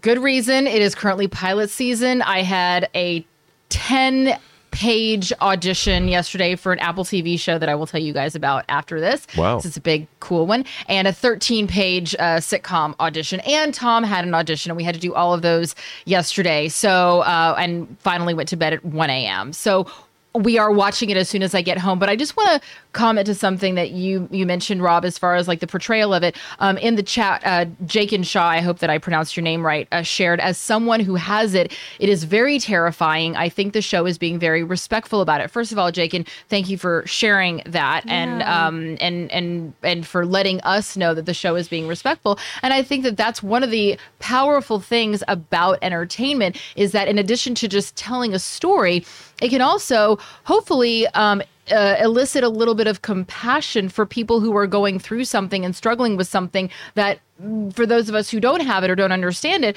uh, are, are completely immune from uh, you know don't under don't have any understanding to. So uh, again jake and thank you for sharing that and, and i love the fact that this show is handling it with the respect that it deserves um, and will hopefully elicit some compassion and a little bit more understanding from the rest of us you know, somebody in the live chat was saying, well, you know, I'm, I'm glad it's not a movie because I'd rather a six hour Moon Knight thing. Well, this isn't going to be six hours. This is going to probably end up being about three hours and 35 minutes. Like after you take out their 17 minute credits. Because man, my God, I've never seen TV shows have longer credits than these Marvel MCU Well, because they're, shows. they use There's a lot of people involved. Yeah, they're shot like movies. I mean, and this one, uh, uh, WandaVision also was brilliantly uh, made, brilliantly photographed. I mean, Oh, they, yeah, they all have been. was, yeah. But there was the, the stylization of this. And I really thought, I mean, again, you know, there's something about watching movie stars that have that kind of acting ability. right. um, Oscar Isaac was so good, so good, and I I'm like, wow, this is this is really something special because this performance, uh, to me, Emmy all over it. Oh yeah. Anyway, guys, question is for you. Did you have a chance to watch Moon Knight episode one? If so, what did you think? Don't forget, guys, once again at 4 p.m. Pacific Standard Time today, we will be doing our open spoiler discussion of Moon Knight episode one. Hope you guys will come back and join us. If you have seen it, what did you guys think? Jump down to the comment section below and let us know your thoughts. Okay, guys, with that down, let's move into main topic number five. Chris, what is our fifth main topic today? Topic Ugh. number five today from Reboot Flash. The day after the bar incident, Ezra Miller is having a restraining order filed against him. He was staying with a couple and apparently broke into their bedroom, stole their wallets, then threatened to kill them. WB has to boot him. This is unacceptable. I feel horrible for everyone else who worked on the Flash movie, but this is insane. Thoughts? All right, thanks for writing that in, Reboot Flash. All right. So, unfortunately, yesterday on the John Campea Show, we had to talk about an incident involving Ezra Miller. That, once again, being in the news for all the wrong reasons. Uh, he was at a some sort of a club establishment in Hawaii, uh, where apparently he got drunk, did not enjoy the karaoke that a young woman was singing on stage uh, was yelling obscenities at her, and then physically ran up on stage and physically pulled the microphone out of her hand. Then, when he was being criticized by a dude playing darts, Ezra Miller then went and lunged at this individual, uh, continued to be rating, insulting, uttering threats. The bar staff tried to calm him down. He wouldn't calm down. Eventually, they had to call the police, and he got arrested. And if that all sounds familiar, it's because this has all happened before uh, a a single incident has turned into a pattern of behavior. But apparently, the story got much, much worse when the next day he did something even worse. Now, this is being relayed. We're, we're getting this uh, over from CBR, and uh, this is coming from an actual police report. But here's the story. And apparently, this all happened the day after he got arrested. An unnamed couple from Hilo, I hope I'm pronouncing that right, Hilo, Hawaii, recently filed a restraining order against the Flash star Ezra Miller after the actor allegedly threatened them and stole from them. And this is kind of disturbing. The couple has issued a petition for a temporary restraining order claiming that the actor who was staying with them threatened to kill them and stole from them. According to the court document, Miller allegedly burst into the couple's bedroom and is quoted as saying, I will bury you and your slut wife. The order also states Ezra Miller is famous and wealthy. This makes access to weapons much easier, as well as sending associates to, hara- to harass the couple. Along with a wallet, and the uh, the actor reportedly took social security cards, passport, driver's license, and bank cards. And uh, at the time of the writing, these items have not been returned to the couple. And now, apparently, uh, this couple met Ezra a week earlier. I think it was about a week earlier in Hawaii at some kind of market. Apparently, they hit it off and they offered him a place to stay. Why Ezra Miller needed a place to stay, little bit beyond me. But you know, Ann and I were talking about this. If we had bumped into Hugh Jackman at the farmers market, and he said, "I'm just in town. I haven't got a hotel yet," and he said, "You mind if I crash with you?" We would have, of course, said, "Sure, Hugh Jackman, come on and stay with us." So uh, that's that's apparently what happened. And then after the incident, after that, by the way, according to the story, this is the couple that bailed him out of jail. That Ezra was bailed out of jail by this couple. So there's there's that. Now, what's interesting in this court document is one of the things that's being called for here is they're asking for an order and injunction not to exceed a period of three years, uh, enjoining respondents, that's of course Ezra, and any other persons acting on Ezra's behalf from coming. Uh, from committing those acts set forth in the paragraph. Also, what this is a petition for is an order prohibiting Ezra Miller from owning or possessing firearms and or ammunition. So if this gets granted, like Ezra will not be allowed to possess, own firearms, ammunition of anything sort of thing like this, which obviously right now seems like a pretty good idea. We talked about this yesterday, but I think it bears repeating.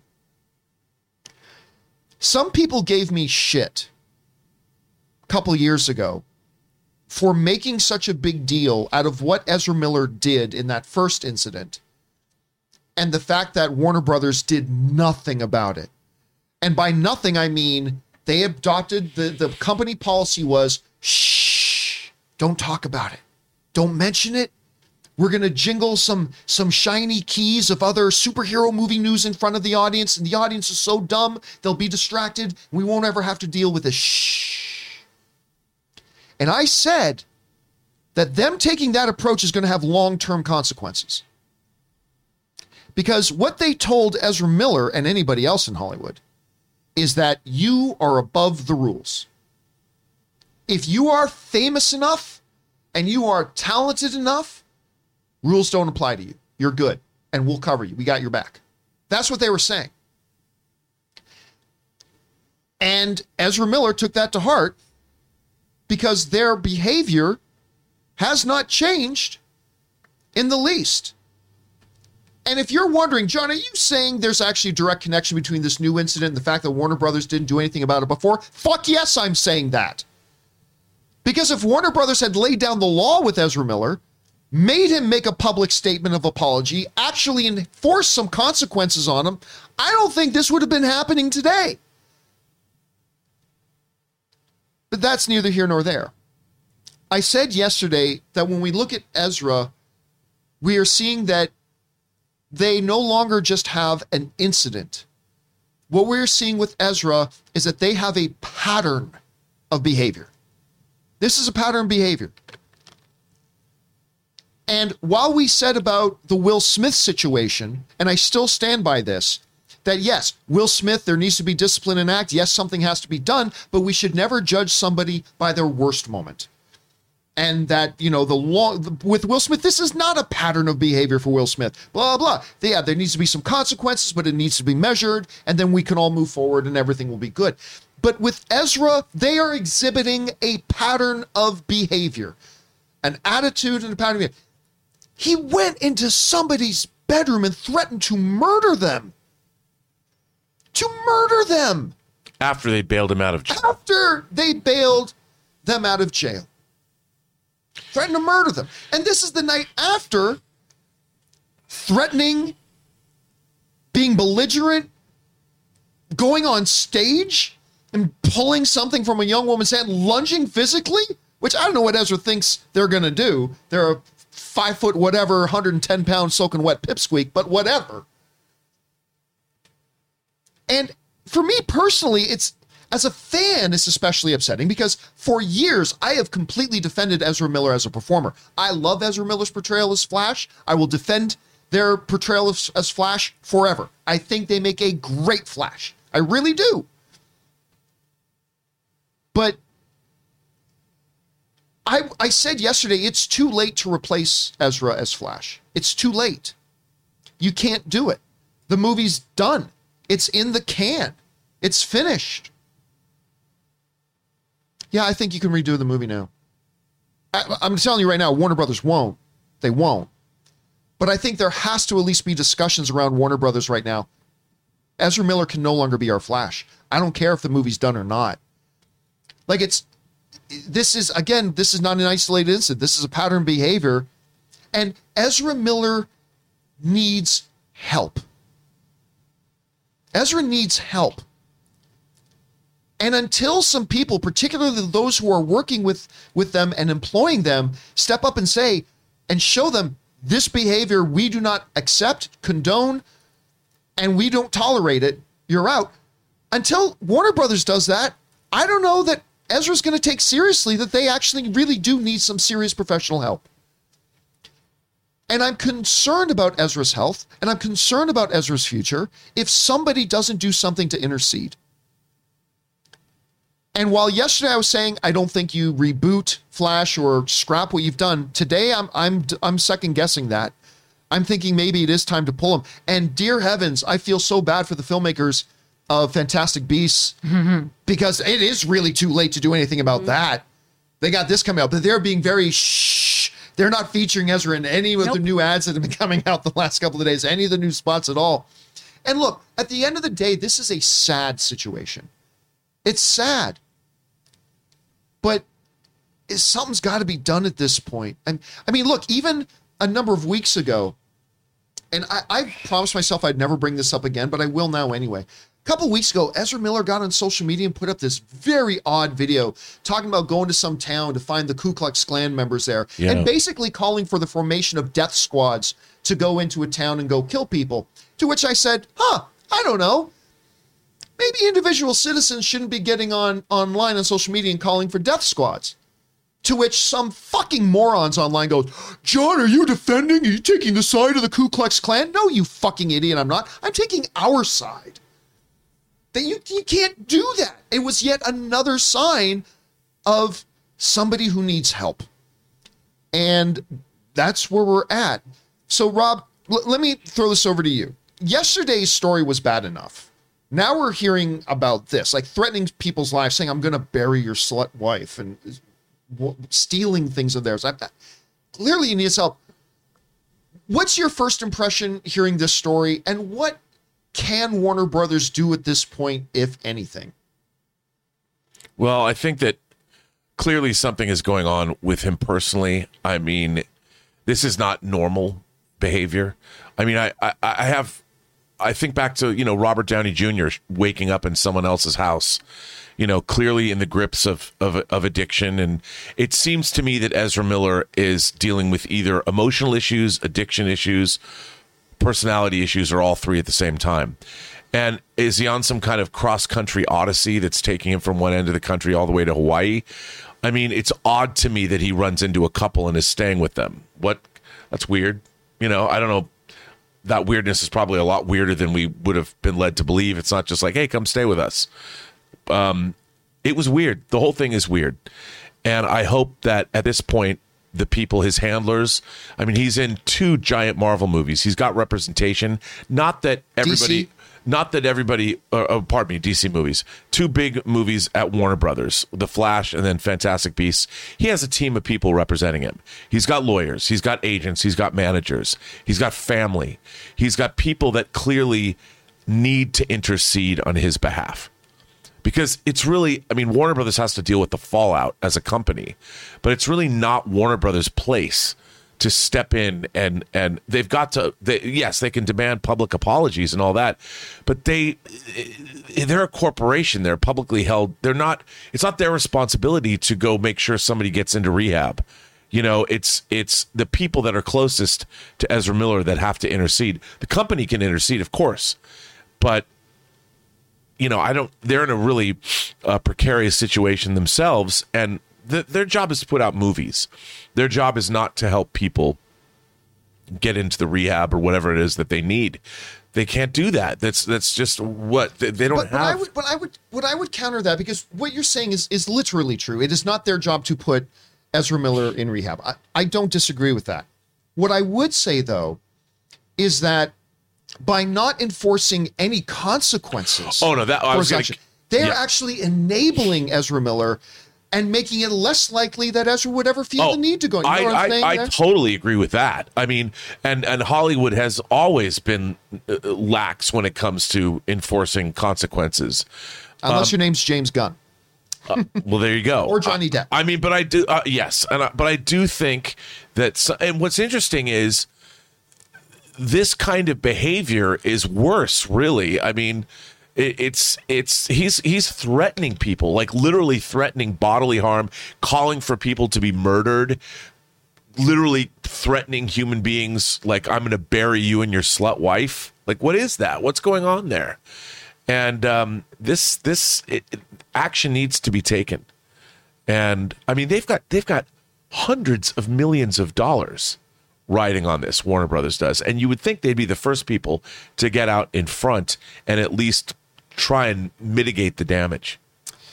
Chris, I mean, look, it's it's granted, it is easy for for somebody like me to play Monday morning quarterback and go, see, I told you back when this happened before and you didn't do anything. They were like, shh, just don't talk about it. It's it's easy for me to do that now. Hindsight is 2020.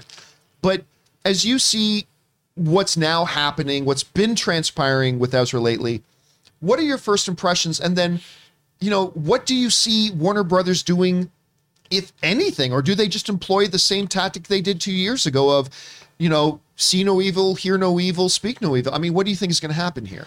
I mean, this is wild in light of what we were talking about yesterday, too. And and I hope that after that discussion, everyone does realize why we were taking this seriously because a lot of times these are patterns of behavior and they escalate.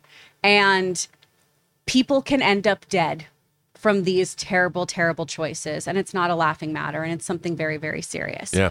I'm really hoping that Warner Brothers does something about this. We've seen other people who have had things that have gone awry in their personal lives lose positions in film franchises that Ezra's part of, and other people who haven't. Let's call a spade a spade. There has been some picking and choosing of how that's happened. Oh yeah. Ezra Miller, I also want to talk about. A lot of people in the chat are, are asking about any kind of uh, mental health issue happening here. Yeah. And while that can be an explanation to something, that is absolutely not an excuse. Also, that perpetuates the narrative that people who are neuro- neurodivergent or suffer from any kind of mental illness are dangerous. They're not. That's a great point. They absolutely are not. I have several members of my family who have bipolar disorder, and no one has ever been threatened by them or or had anything horrible like that happen to them. There are people who are suffering with that in their own terms, but they've never had any kind of violent act happen. So I want that narrative to just be shut down because that's not okay.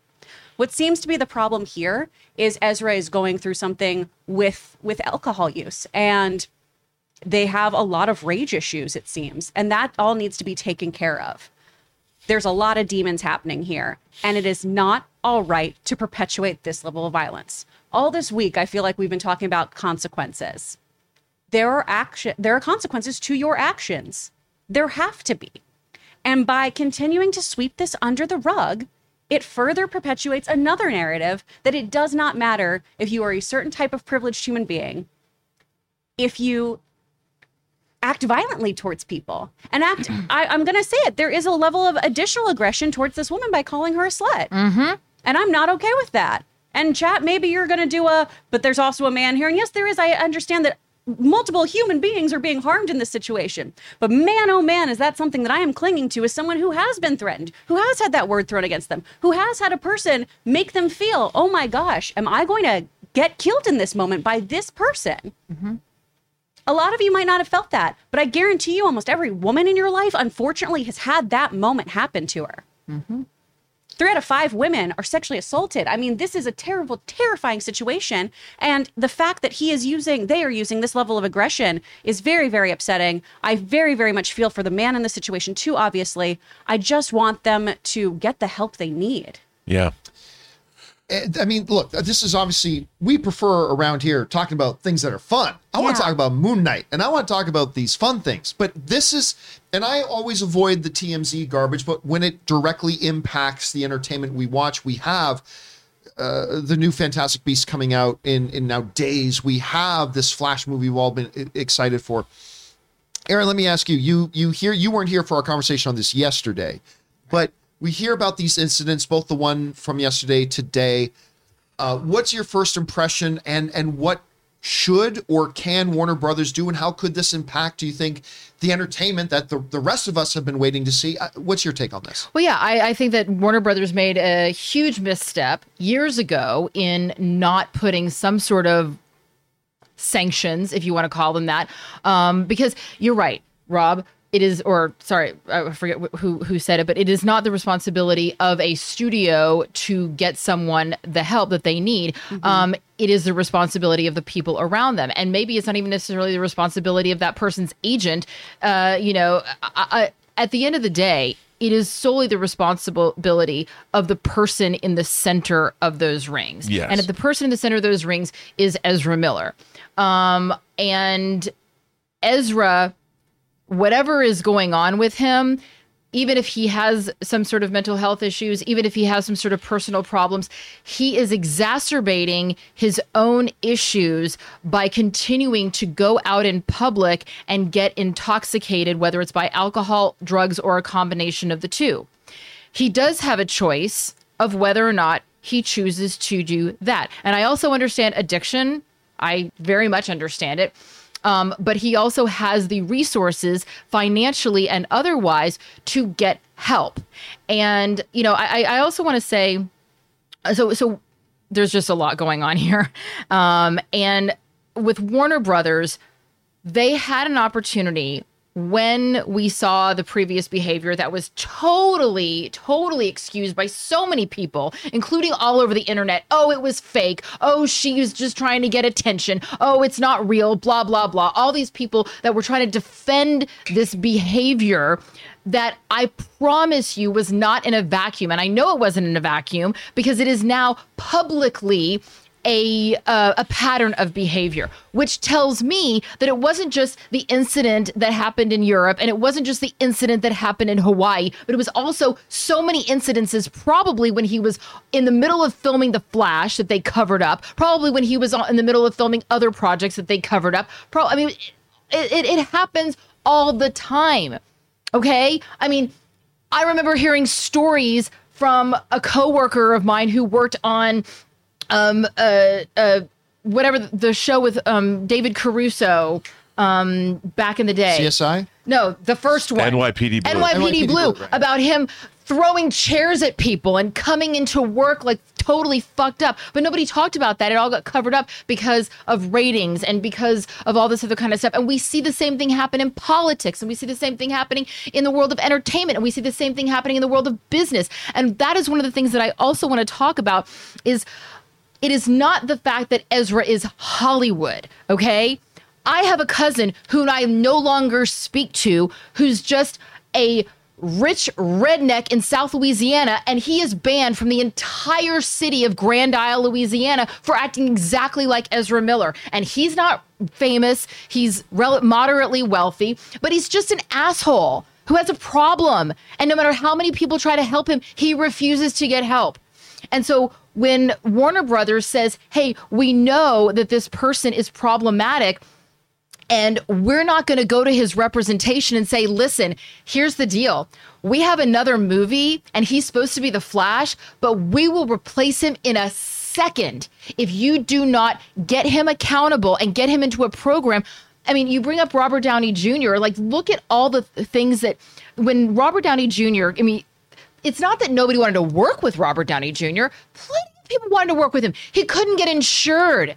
No Bond company would insure a single film that hired him because they were like, we don't know if he's going to show up for work tomorrow. Ezra Miller is a liability. Nobody knows what's going to happen. So even if people do want to work with him, even if he's the most talented actor on the planet, it doesn't matter because he's no longer going to be able to be insured. No one is. That's the reason why Lindsay Lohan lost her career. It wasn't because people didn't want to work with her. She's massively talented. She couldn't get insured. I know that. I was her massage therapist at the time. That was my that previous job. And I was there. I saw all of the crazy behavior. And so that's what's happening with Ezra Miller. And if if Warner Brothers had stepped in when this behavior was first going on and said, we're not going to let him come back in the sequel. Hey, look at how many Spider-Mans we've had. Does anybody give a shit that it's different actors? No, because nobody's watching Ezra Miller. They're watching The Flash. Right. The problem, of course, that they face though right now is that That's the flash they have. oh yeah, this is the Flash they have, and they've already got a film shot and in the can that comes out in 2023. Unlike the Spider-Man situations, which which hey, listen, I I understand, I get it. That's a tough problem. I'm That not a is tough fan of problem, this, but, this might be a situation where you just got to do a deep fake. Maybe Or- You know- just recast, just Or- recast and reshoot. Yeah, maybe there's a reason they did push it as deep into 2023 as they. I did. didn't I mean, even look about at that. I mean, look Maybe at look at all the money in the world. I mean, that movie was about to come out. Boom.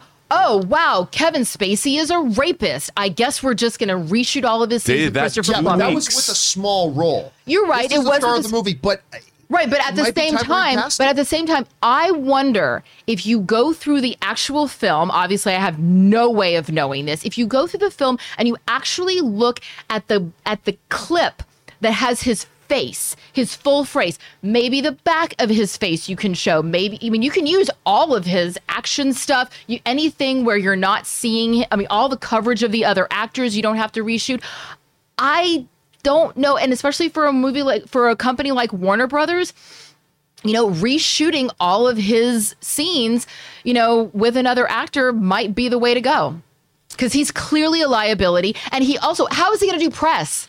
How are you going to do press Right. for The Flash That's- with it's- Ezra that's Miller? problem. You can't. And the press alone is millions upon millions upon millions of dollars. So you're just not I mean, his face is going to be on billboards and bus stops and, you know, all over the world. You can't have that. Yeah, It's a you can it's, hide him a little bit in the Fantastic Beast promo. Yeah. You cannot hide Flash from a Flash movie. financial it is actually more fiscally sound to replace his face in the movie with another actor and push it a month and and and do a It whole take more than a month. Well, Well- yeah. I mean, but they've pushed the movie. It's a year away. yeah, it's, it's, it doesn't come Oh. until 2023. I so- mean- well they have plenty of There's a reason yeah, why I don't got- think I don't think Ezra Miller comes out in this movie. guys listen we're not going to pretend that this is a simple issue or or whatever and it's complex and it sucks. It absolutely sucks. And i say this as somebody who really likes ezra miller's portrayal as barry allen. But i mean clearly something's got to be done here. Question is for you guys. What do you think about this whole situation? What are the first impressions you have? And then more importantly maybe what does warner brothers need to do here? Do you think they're going to take the same approach they did last time of just don't you know see no evil hear no evil say no shh let's just not talk about it and hope that the audience gets distracted again. Are they like erin was saying is has ezra become a liability to this whole thing? Should they take extreme measures? No measures at all. What do you guys think is going to happen here? Jump down into the comment section below and let us know your thoughts. All right guys with that down, let's now move in and actually hear from you guys and what you guys have to say about all this stuff. But before we do, let's hear from one more of our sponsors of today's episode of the John Campea Show, the great folks at Masterclass. Guys, we want to take just a minute and thank the sponsor of this video, Masterclass. Masterclass is offering classes on a wide variety of topics, like all taught by world class masters at the absolute tops of their field. Each class is broken down out into individual video lessons, usually like around 10 minutes or so long, and members can explore at their own pace. And each class is supported by downloadable materials, lessons, recipes, or more that you can all find at masterclass.com. For example, are you into streaming? Well, you can take the Building Your Streaming class taught by ninjas so you can sharpen up on your streaming skills.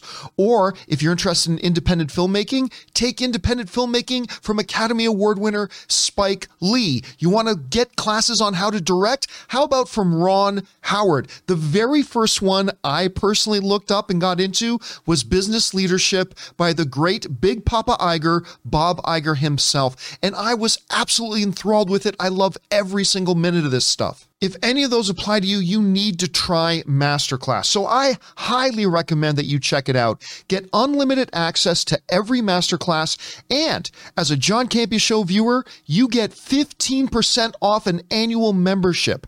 Go to masterclass.com slash Campea. Once again, to get 15% off your annual membership, go to masterclass.com slash Campea. And thank you to the great folks at Masterclass, guys. I love Masterclass for sponsoring this episode of the John Campea Show.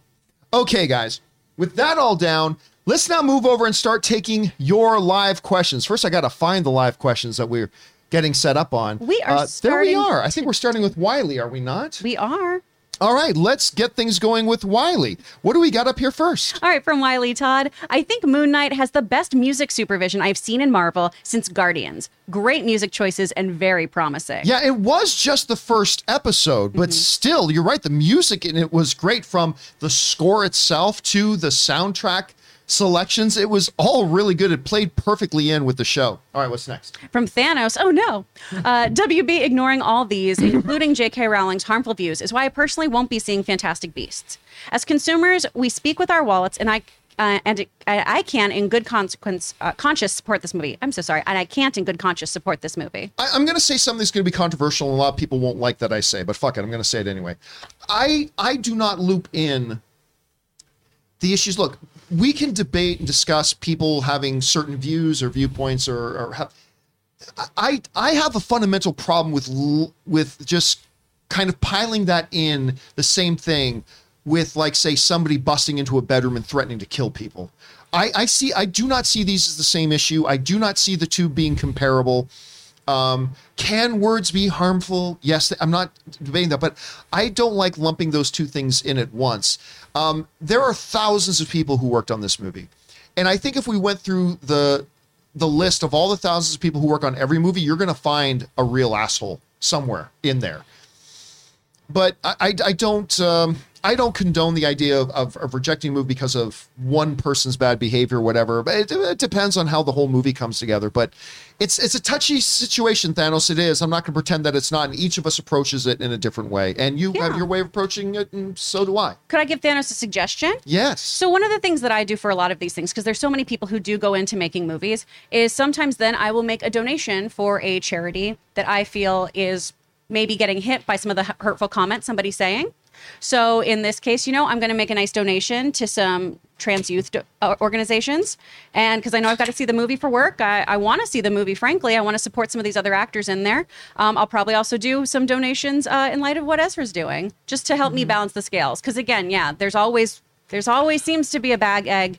If you're looking at it in good place points terms, right? If anyone watched The Good Place, it's really hard these days to find a perfectly pure, no one was a bad egg movie. And that's one of the ways that I kind of combat that. I like that well idea. said. My aunt um, once said that she could never see a Tom Cruise movie because uh, he was a Scientologist. And I was like, you do realize that he is one person in the many, many thousands of people around the world who are working on that movie.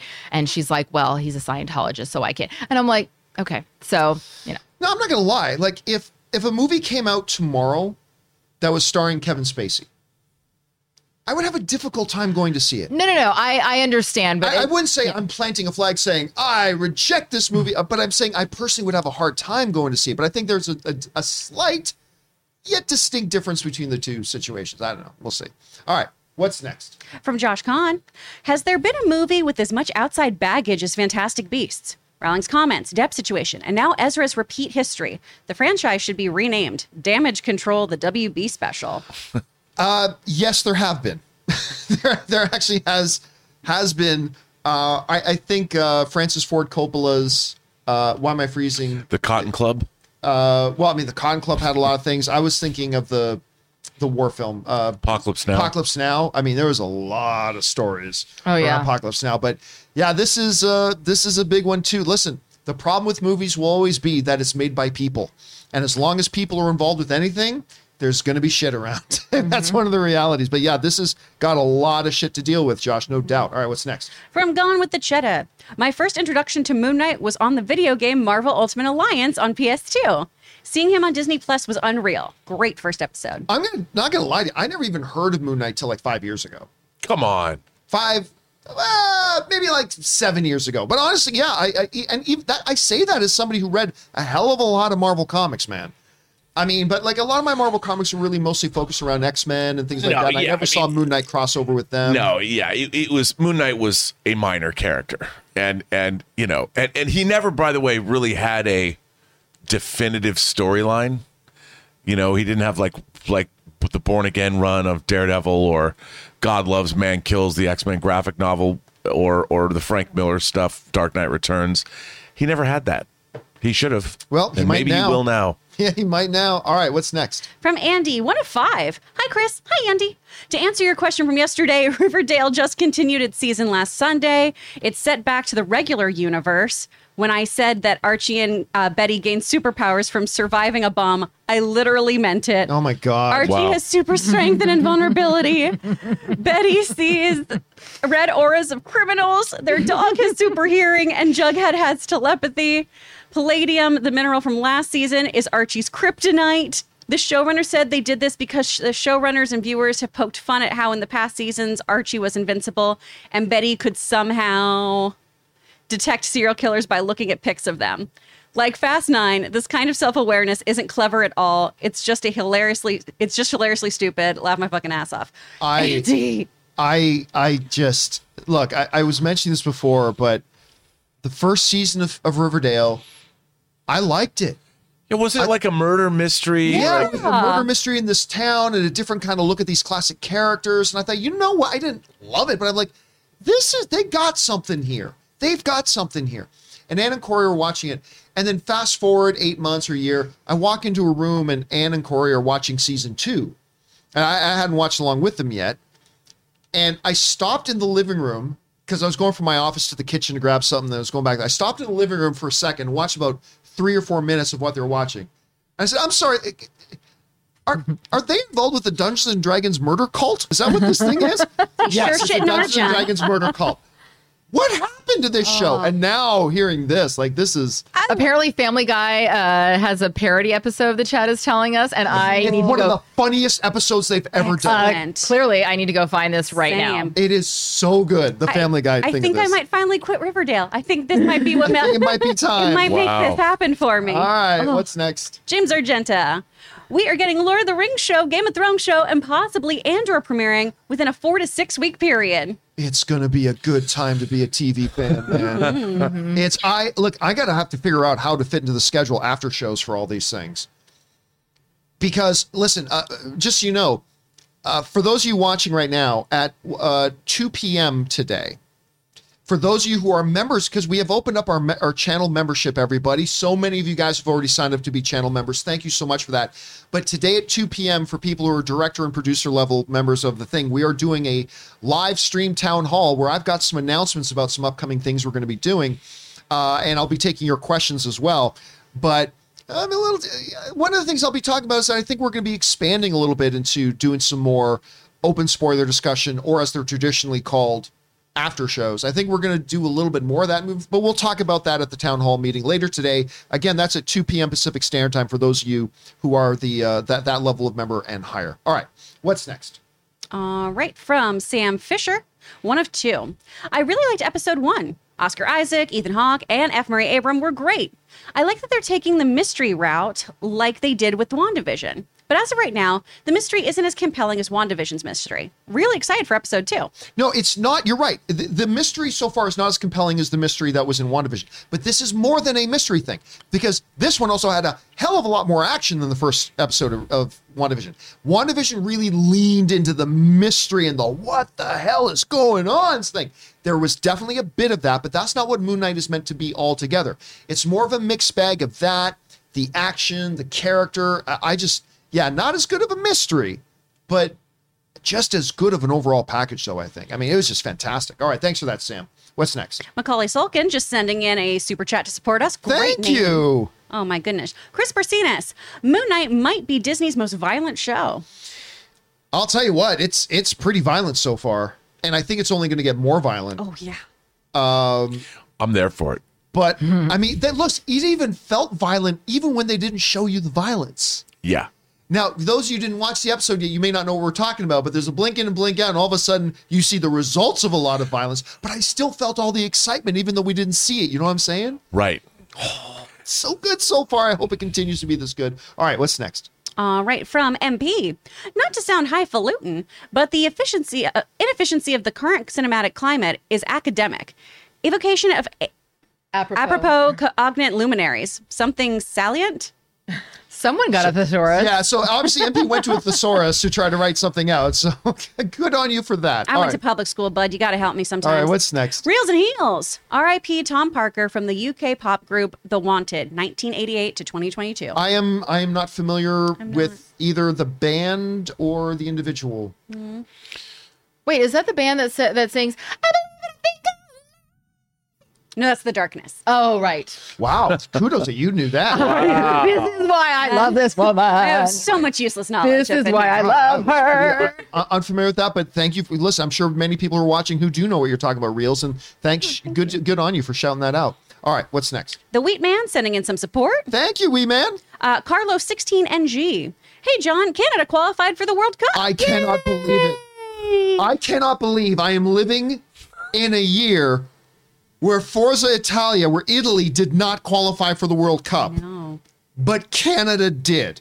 There's something fundamentally wrong with the world, but that's fine. I'll take it. I've never watched Canada play in the World Cup, so I'm going to totally, absolutely. I take it. blame global warming. Finally, Probably. it was warm enough in Canada for you guys to have a patch of grass in one part of the country for at least three months so that the team could practice. I have never understood, like, besides hockey, like basketball and soccer are massively popular in Canada. Massively pop. Basketball is more understandable because you can play indoors, but I've never understood why soccer is so popular in Canada. But it's been very popular in Canada for a long time. Do they call it football or soccer? no, we call it soccer. You do. Yeah. All right, what's next? Film Code Podcast. Hey, John, don't know if you made it back to see X, but uh, don't. You were right to walk out. Yeah, I so I went to go see X. For those of you who don't know this, and it only became the sixth or seventh film in my life that I walked out of. Um, despite the fact that they're real hot people having real hot, real explicit sex, it was boring, like so boring. And about halfway through the film, I like.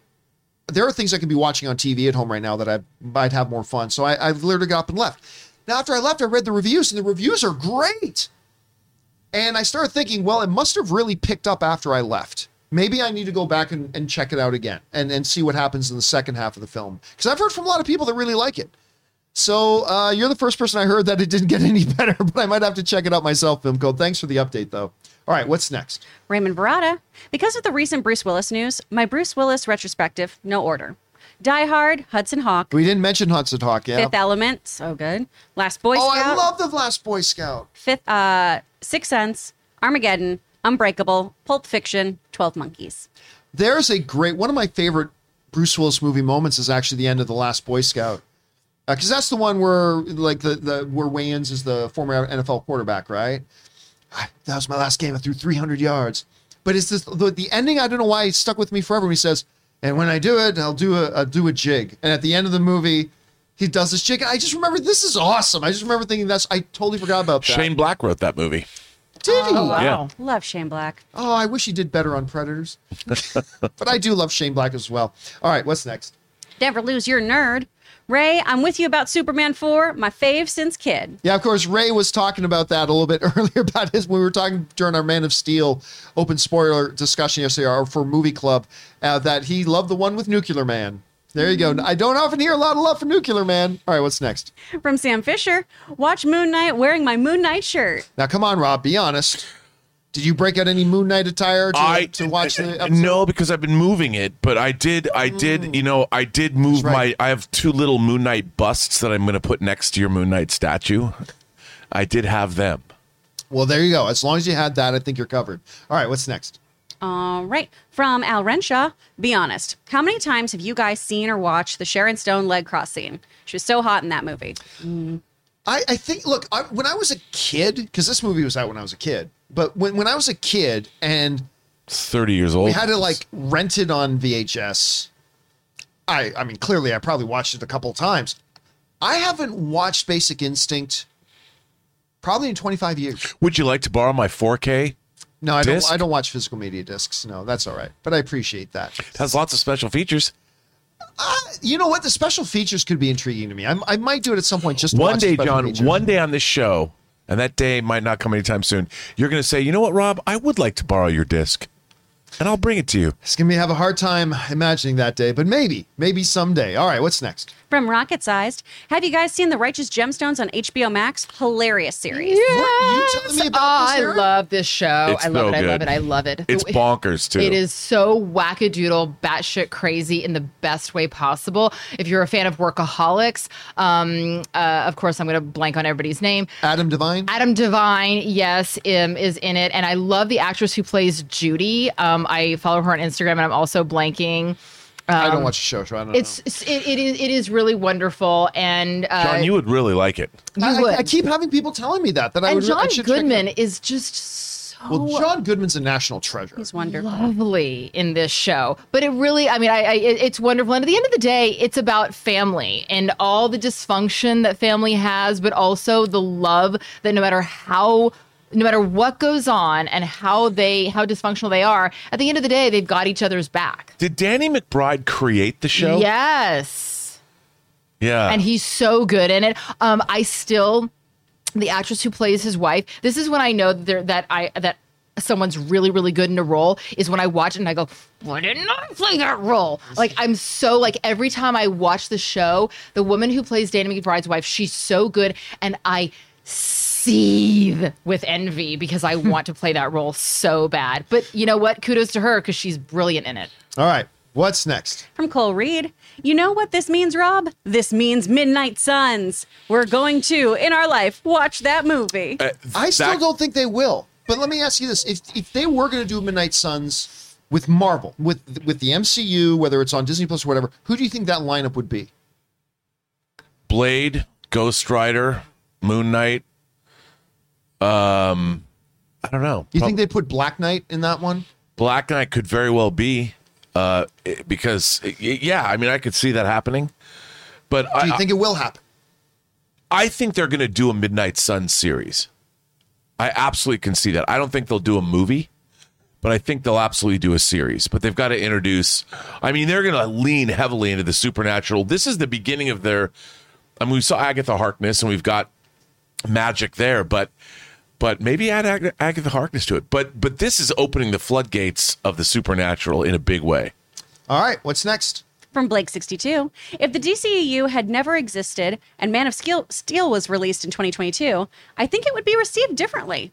Audiences weren't ready in 2013. I think there's I think there is some truth to that. Yeah. I don't think it would have been a night and day difference, but you're right. I, I think if Man of Steel came out today, um, I, I do think you're right. I think the audience would have been a little bit more prepared for it and ready for it and be uh, in a position to accept the glory of that movie. Well, also a little they, bit better. They wouldn't have they wouldn't have such expectations on what Superman has to be. Yeah, at this you know, point, yeah. and they I think they would be more accepting of of for instance him killing Zod. right. All right, what's next? All right, from Mickey Bell. Hey guys, liked Moon Knight but didn't love it. Looking forward to the mystery unraveling, unraveling, but wasn't blown away. Oscar Isaac's bad accent was also distracting. Maybe that was intentional? I thought Bad? it was perfect in this way. If Steven is not who he really is, then there should be a, something a little bit off with the accent. Yeah, and her, fr- her And I lo- personally, I loved it. I love the Layla character says, "What's up with the accent?" Yeah, I mean, it's even said in the show. So yeah, I yeah, I I dug it a lot. All right, but hey, listen, Mickey. Uh, listen, not everybody's going to love something. Maybe you like it, maybe you don't like it, whatever. So let's see how it unfolds for the rest of us. All right, what's next? From Abraham Ruiz, Moon Knight was awesome. Uh, I personally agree. I really do think it was pretty awesome too, Abraham. All right, what's next? South Texas Shark, Chris and Erin, what is your favorite Tex-Mex food minus Frito pie? Ooh, love a Frito pie Frito in the pie is Fritos good. bag. That is really delicious. What the everlasting fuck Is it Frito is a pie? Frito pie? Okay, well, imagine what's that curds and whey crap that you guys Poutine. eat? Poutine, Yeah, imagine poutine, but crunchy with Curds and chili whey. and delicious. It's literally they take a bag of Fritos, the corn chips, they rip off the top, and they pour chili in it. And then cover it with shredded cheese, maybe a dollop of sour cream, So some good. jalapenos. Mm-hmm. It and you eat it with a fork Okay, out of the okay, bag. Important is question. Important question. Mm-hmm. The chili in this is it beanless or with beans? I mean, it depends on where you get it, but I Okay, usually you know get it without You- beans. You've, you've you've signed up a new customer. It's Yeah. delicious. I don't like. I actually don't It's like beans and chili. I don't just like- either. I don't either. It's a little too like nuggety. but so you're saying do it 'cause I like Fritos, fiber. cheese, mm-hmm. sour Chili. cream, Chili. and chili? Yeah. Fuck yes. Oh yeah, up. it is so good. Great. So good. But my personal favorite of all Tex-Mex everything is queso fully loaded and it was so bizarre when i first came because i'm like i'm a texas girl by way of the bayou in south louisiana and when I went to my first Mexican food restaurant in Southern California, I was not a I was not familiar with SoCal Mexican food. And so I sit down, I ordered chips and queso, like you're supposed to do. And they were like, uh, do you want like just a side of cheese? And I was like, no, I want queso. And they're like, mm, cheese, like shredded cheese. I'm like, am I talking a foreign language here? It blew my mind that queso is a Tex-Mex thing, and what I mean by queso is, I'm sure it's Velveeta. Yeah, I don't know. It's like it's it's Velveeta and Rotel. yeah, it's it, that is yeah. Yeah. It is like garbage cheese, but it is melted. And you just mm-hmm. dip your you dip your your chip in it, and then you dip your chip in the hot sauce, and then you go to sweet heaven. And if you get it fully Years of your loaded, life leave you. Oh, they put the actual ground beef in that and the guacamole in that, and it is just I would I would bathe in it. The most go to disgusting. Austin and get the Kirby queso. all that oh, shit. That's so good. All right. Hey, okay, you sold me. I'm sold. All right. What's We're all next? family trip to to Texas. Yay. We're going. Edmontonian, I know you were sad about Italy, but Canada has qualified for the World Cup. Break out the Pilsner. I still it does I feel like I'm living in bizarro world. I cannot believe that's happening. I'm gonna watch Canada play in a World Cup game. It's absolutely crazy, Edmontonian. All right, what's next? From Zuthius, I love Steven's sense of humor, especially when he's under duress. Please, almighty God of filthy, yes, you, Mr. C. May we have Moon Knight spoilers? Oh yes, and like I said, at four o'clock today, we're gonna be doing a Moon Knight open spoiler discussion. Make sure you come back and join us for that. All right, what's next? Ryan Launer, Nicole Kidman. Everyone goes to the movies because they make us feel things. Wait, is this Morbius? Screw it, I'm out. Uh come on now, we haven't seen Morbius yet. I mean, Nicole knows that you can feel everything in that theater. I mean, so- heartbreak feels good in a place like this. Yeah. I'm going to go see Morbius tomorrow, and I'm still going in with my head held high, with all the faith in the world, and uh, you know, prepared for the worst. But we'll see how it goes. All right, what's next? From I am awesome 418, Moon Knight was awesome. Got my ticket for Morbius tomorrow, even though it's not as well received. I'll still try to enjoy it for myself. I am awesome. Four one eight. You are indeed awesome. Good on you for keeping the faith. And we'll see how this thing turns out. Might be a lot of weeping and gnashing of teeth after we see it, though. All right, good on you, man. All right, what's next? Rated Row, Moon Knight Day. Moon Knight Day. Rob, how would I start my hot toy collection? You said they have payment plans? Yes, depending on where you buy them, you can look. A lot of people are buying the Robert Pattinson or Pattinson hot toy. It doesn't come out until next September. I'm talking 2023 September. So what you can do is whether you buy it from Toys Wonderland or you buy it from Sideshow, you can pay every month toward your figure. And sometimes you pay your figure off before it comes out. And then when it comes out, they just ship it to you. And it makes those expensive goodness toy figures that we all love that cost, you know, 250 to 300 bucks. Hey, it's like having a drink at a bar or something if they uh, take it out once a month. The pain is far less. All right, what's next? Ben Rayner, you're doing it live. Love the live aspect of this show. looking, forward, looking forward to member town hall today. Okay, let's just do it. That's what I, I thought about that too after I said that. I just thought of whatever the news, the Fox News guy was. Okay, we'll do it live, whatever. Yeah, that was that was pretty much me. And I am also looking forward to the town hall today. Thanks a lot for bringing that up, Ben. All right, what's next? Leo Liang, I owe Rob an apology. Didn't think it would be that great, but Moon Knight was flippin' amazing. Rob, you feel some vindication I, there? you know, well, the thing, you know, I, it's. I know people have their doubts because they don't have a forty-year connection to a character. So, you know, I, I don't begrudge you the fact that you were wrong. All right, what's next? From Walid Haji, what's more outrageous, the slap or the reaction? It's look, I Jim Carrey came out and said that he was sickened. I, I did say he was sickened by the fact that the that the crowd at the Oscars gave him a standing ovation after what had happened. Yeah. See, here's the thing.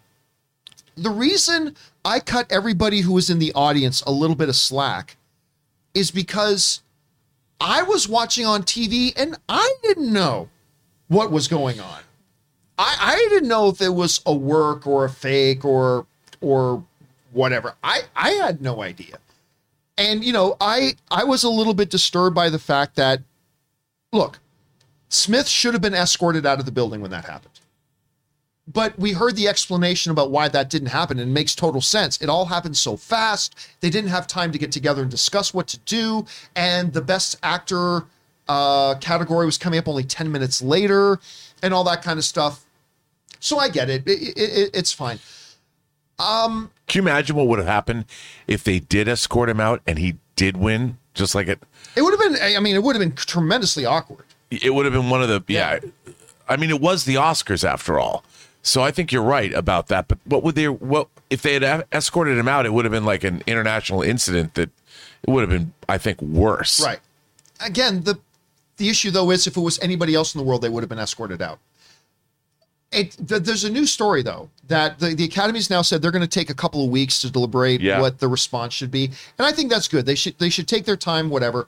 I'm still of the position that um that number one, you do not take the Oscar away. I know there are still some Academy members who feel they need to take his Oscar away. I think it has nothing to do with it. I he won the Oscar, it was voted on before the thing happened. You don't take that away, or else, as Chris pointed out, you're going to be going around Hollywood knocking on all the doors and taking back a lot of Yes. Oscars, if that's what you're going to be doing.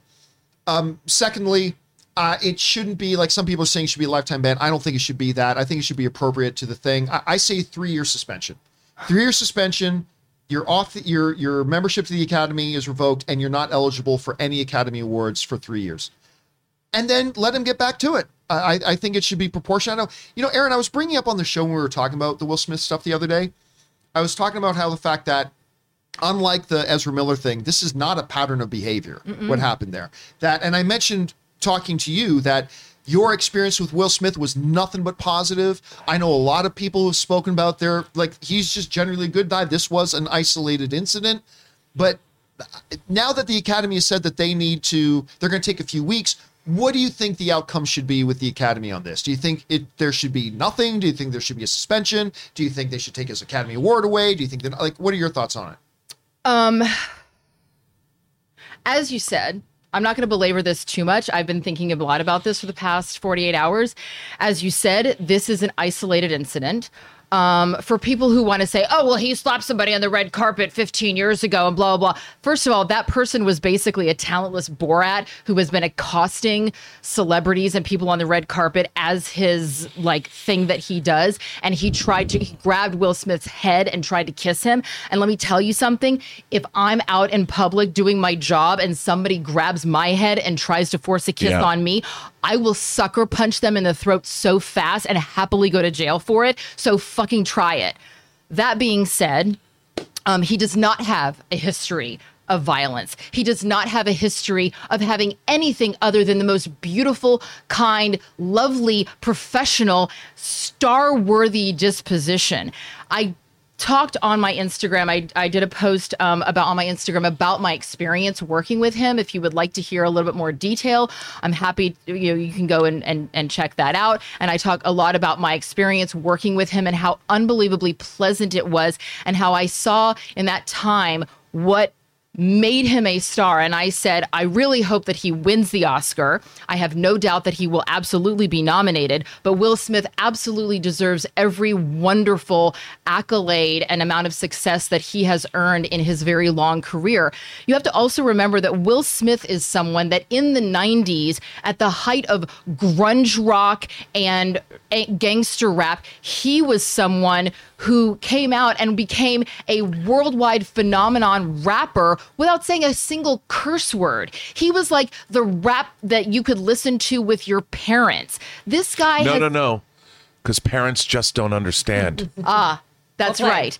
You know, he um y- y- you know, he has spent the last 30 plus years, 3 decades not having a single scandal, never being arrested, never having an explosion on set that gets caught on the sound and you know that we hear about. You know, we hear about that with Tom Cruise and with Christian Bale and you know, people getting arrested and Ezra Miller's and people being drunk and being acting like assholes, never getting a DUI. Like the guy has literally walked a tightrope of like and he's done a lot of great work. and he's done a lot of great work. And yes, some of it, not every movie that he's done has been a powerhouse, but the man has done Oscar worthy performances again and again and again, and literally came from being. Okay, I, I have to speed things Sorry. along here. Okay, I will but just to say the this. issue. Like, what do you think? I'm just going to say this. I'm just going to say this. We all saw the a man at the height of his career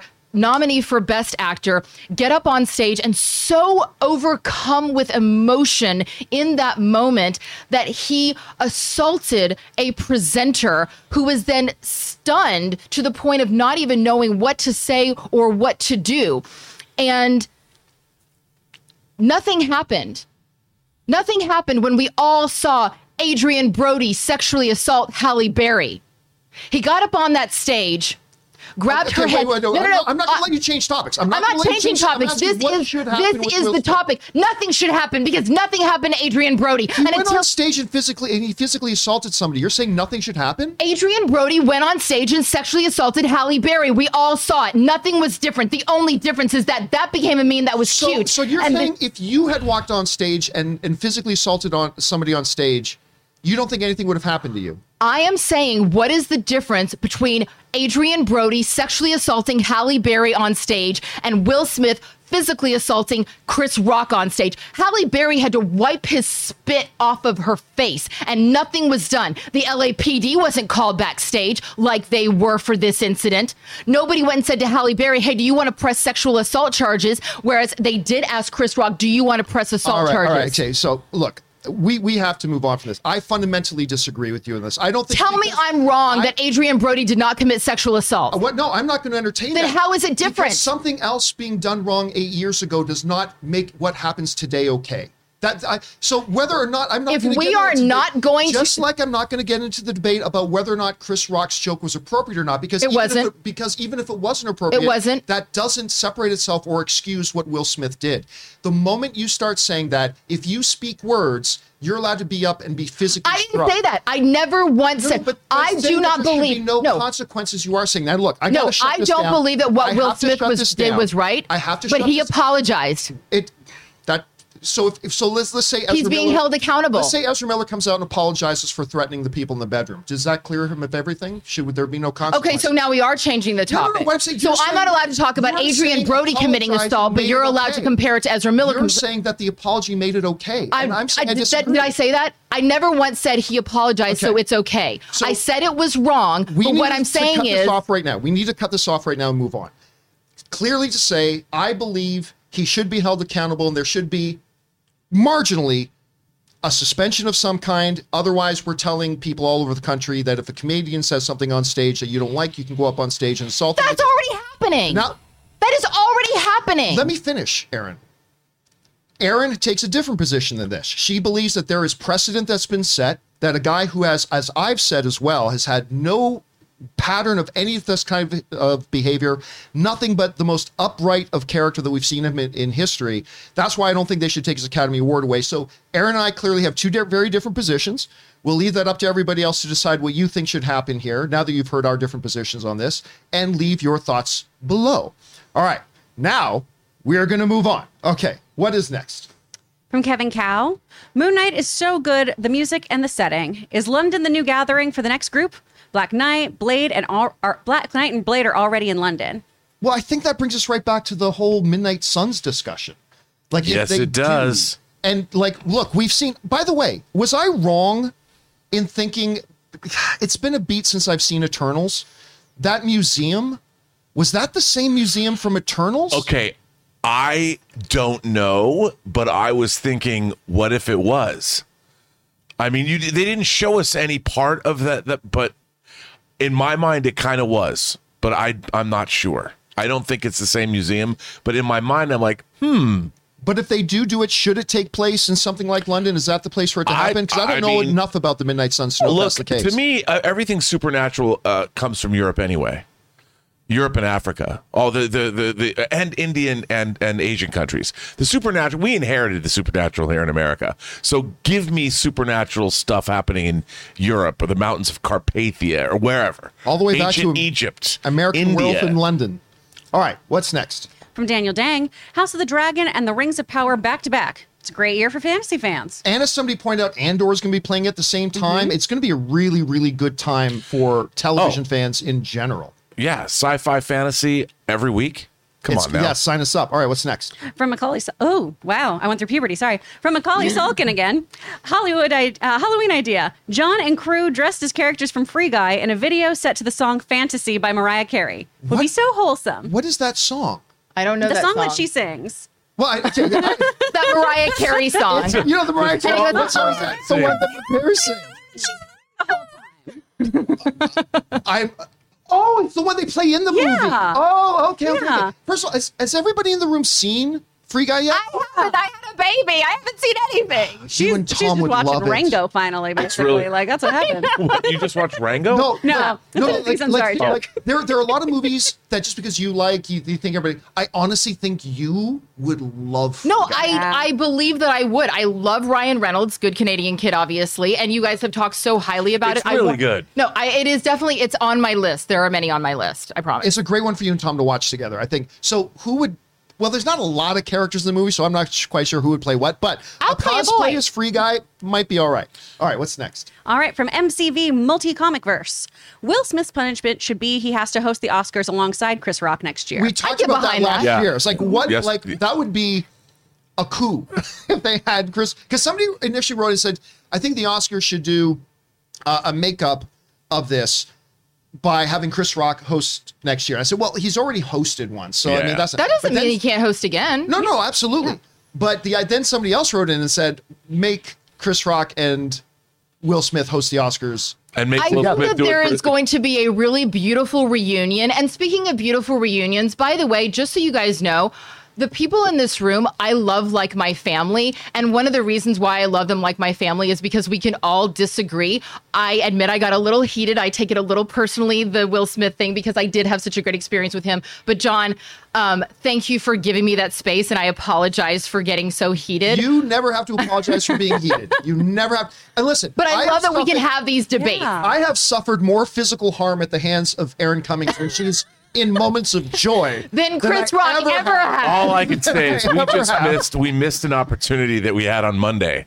If we had planned it that you got up, Oh, that walk, was you missed the opening to Monday. you walk show. around, and great. if you were to have slapped John in the face, I can still do it. no, no, no, no, no, no. but but by the way, I already I already see the questions coming in the live chat. What do you mean by Erin physically inflicting pain on you in It's moments of joy?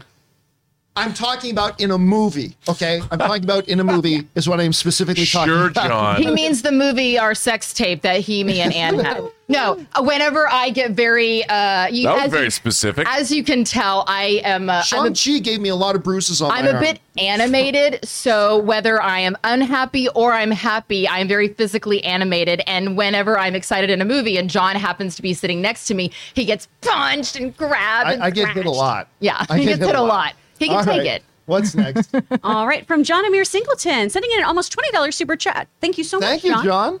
Uh, hey, John, just watched Man of Steel movie club, and the thing that set in stone for me, Kal killing Zod was when he uh, was when he has him in the chokehold, pleading for him to stop. Zod, in a strained voice, sa- just says never.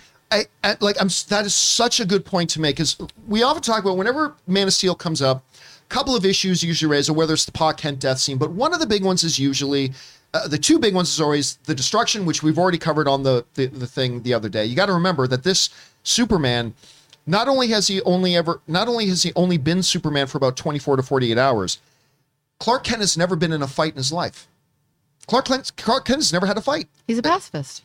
He's his his his father always made sure he couldn't fight. he would have killed somebody. Yeah, he would have killed somebody. He's never been in a fight. But with Zod, it was Zack Snyder, I think, fairly painfully went through to lay the groundwork that Zod's only purpose for existing now was to kill every human being on in the on the planet.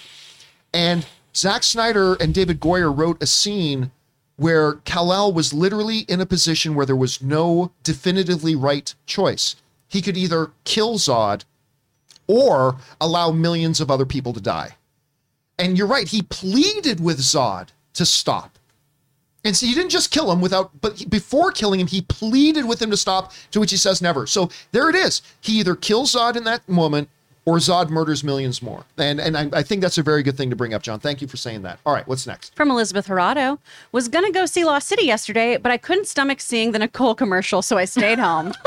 I am, Damn. I am telling you what, uh, it gets worse and worse I mean, it's a great commercial. I just wish I saw it on TV now and again rather than after 25 minutes of trailers and three go get some soda at AMC spots. Then you think the movie's about to start and AMC shows you a commercial about coming to AMC theaters. Again, it's like making somebody look at your dating profile when you're already in the middle of having sex. It makes no sense. And it's just waste But isn't it now because it's become such a punchline when you see it, it becomes entertaining and joyous?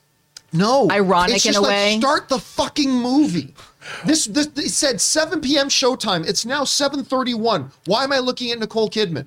Well, as a lifelong fan of redheads and being a fan of hers all the way back to Dead Calm and what BMX I love her Bandit, too.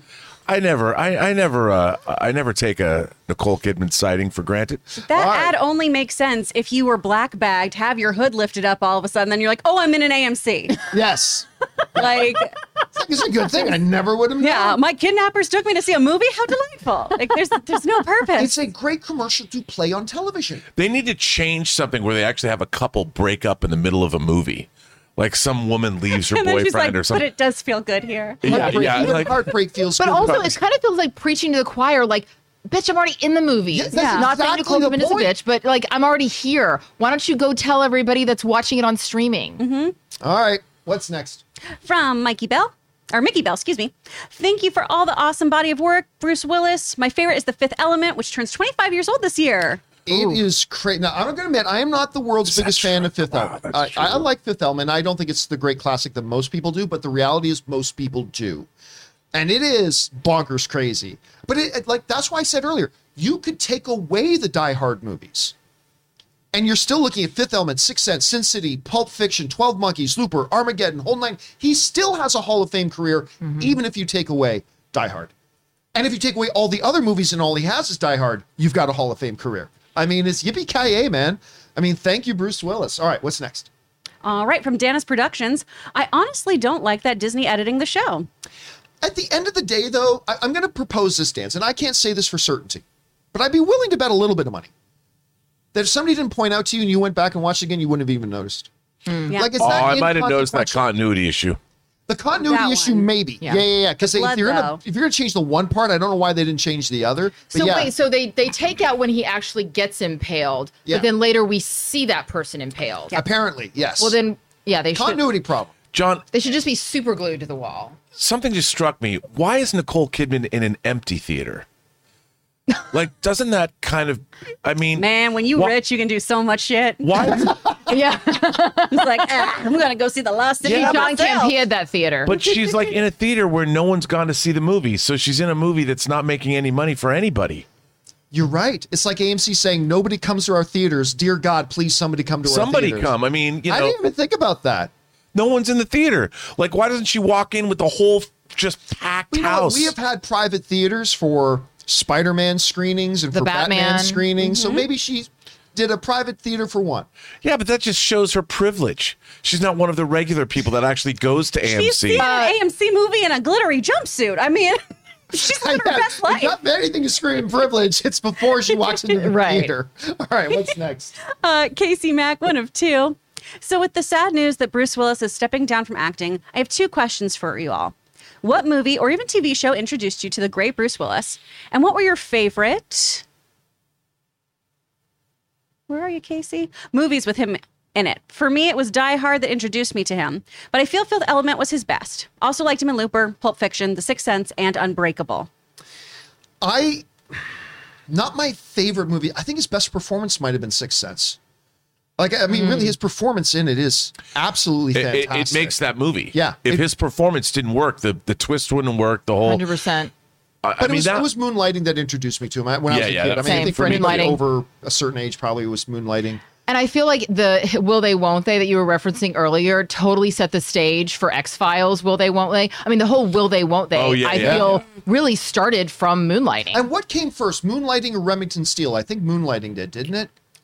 I'm not sure. I think Remington Steele might have come. Did that come first? Because that had the will they won't they kind of Oh. element to it as well Oh, with man. Pierce Brosnan. I watched reruns of that and was so in love with Pierce Brosnan. Oh, Yeah, everybody What knew. dreamboat. Like that was the last time I remember that. Probably the last time ever when the question of who should the next James Bond be, it was kind of like there was a universal acknowledgement. Oh, it should be Pierce Brosnan. Yeah. Everybody knew it should be Pierce Brosnan, and eventually he did. All right, what's next? All right, from Blake62. If they ever make Madagascar 4, there's going to be some awkward dialogue between Marty and Gloria. That's Chris and Jada. Oh, I see. I see. Well, they've been having beef since 2016, so mm-hmm. Yeah, it's, Yeah. it's Sunday was a bit. nothing new. This was just the final straw. All right, what's next? Al Renshaw. I don't buy that the Academy didn't know what to do about Will Smith after the incident. If they are truly against violence and condone it, why do you. Is there another one? Why do you uh, do uh, do you need a board meeting? There should be no debate, discussion necessary, and he should have been removed from the theater. No, I'm going to disagree with look. at- Look, do I think he should have been removed from the theater? I do because I think anybody else would have been. But here's the thing: as Rob pointed out, you're live on air on other than a sporting event, the most watched television event of the year, and you're talking about a megastar and one of the most important categories of the night. That's not something you make a decision on in a split second that is something that you do need to confer. Who, number one, who has the authority to make that decision? I doubt there's any one person alone that had the authority to make that decision. Well, immediately after it happened, people backstage were saying that the the head of the academy, Will Smith's publicist, the director of the show, like there was a whole gaggle of people that went into a private room together. Yes, to ha- in the hotel, rather it was right beside it. I think they they that, went over there. they were like, "What are we gonna do about this?" yeah, and they were having they only had like literally minutes. Yeah. they literally had minutes. So And also, he, you know, I mean, I was thinking about this from my days of my many, many days of waiting tables and working in bars. You know, I've seen people get slapped in a bar. The person that did the slapping, that didn't, they didn't automatically get ejected. It depended on the establishment. You know, I mean, look at the beginning of Roadhouse versus the end of Roadhouse. Totally different establishments. Um, you know, but it was the person that was out of control that was so yeah I, I i don't know i think that had Did you ever beat anyone's ass when you were working in a bar? I have, but we are doing our chat thread. I will tell you about that later. I did, yes. So best to say, Al, that I, I I I do completely buy what the Academy is saying here because to me that does make logical sense. Yeah. Even though I was asking the same questions beforehand, when I read the explanation, I think Rob, you and I both went, "Yeah, actually, that does make sense. I, I see where they're going." I mean, with could that." you imagine if what, what were they going to do? Send in police, security to what if Will Smith obviously his dander was up? What if he the con- scene continued and he was screaming? It would have been. I think ugly. if the scene had continued hundred percent, they would have they would have cut to commercial. Yeah.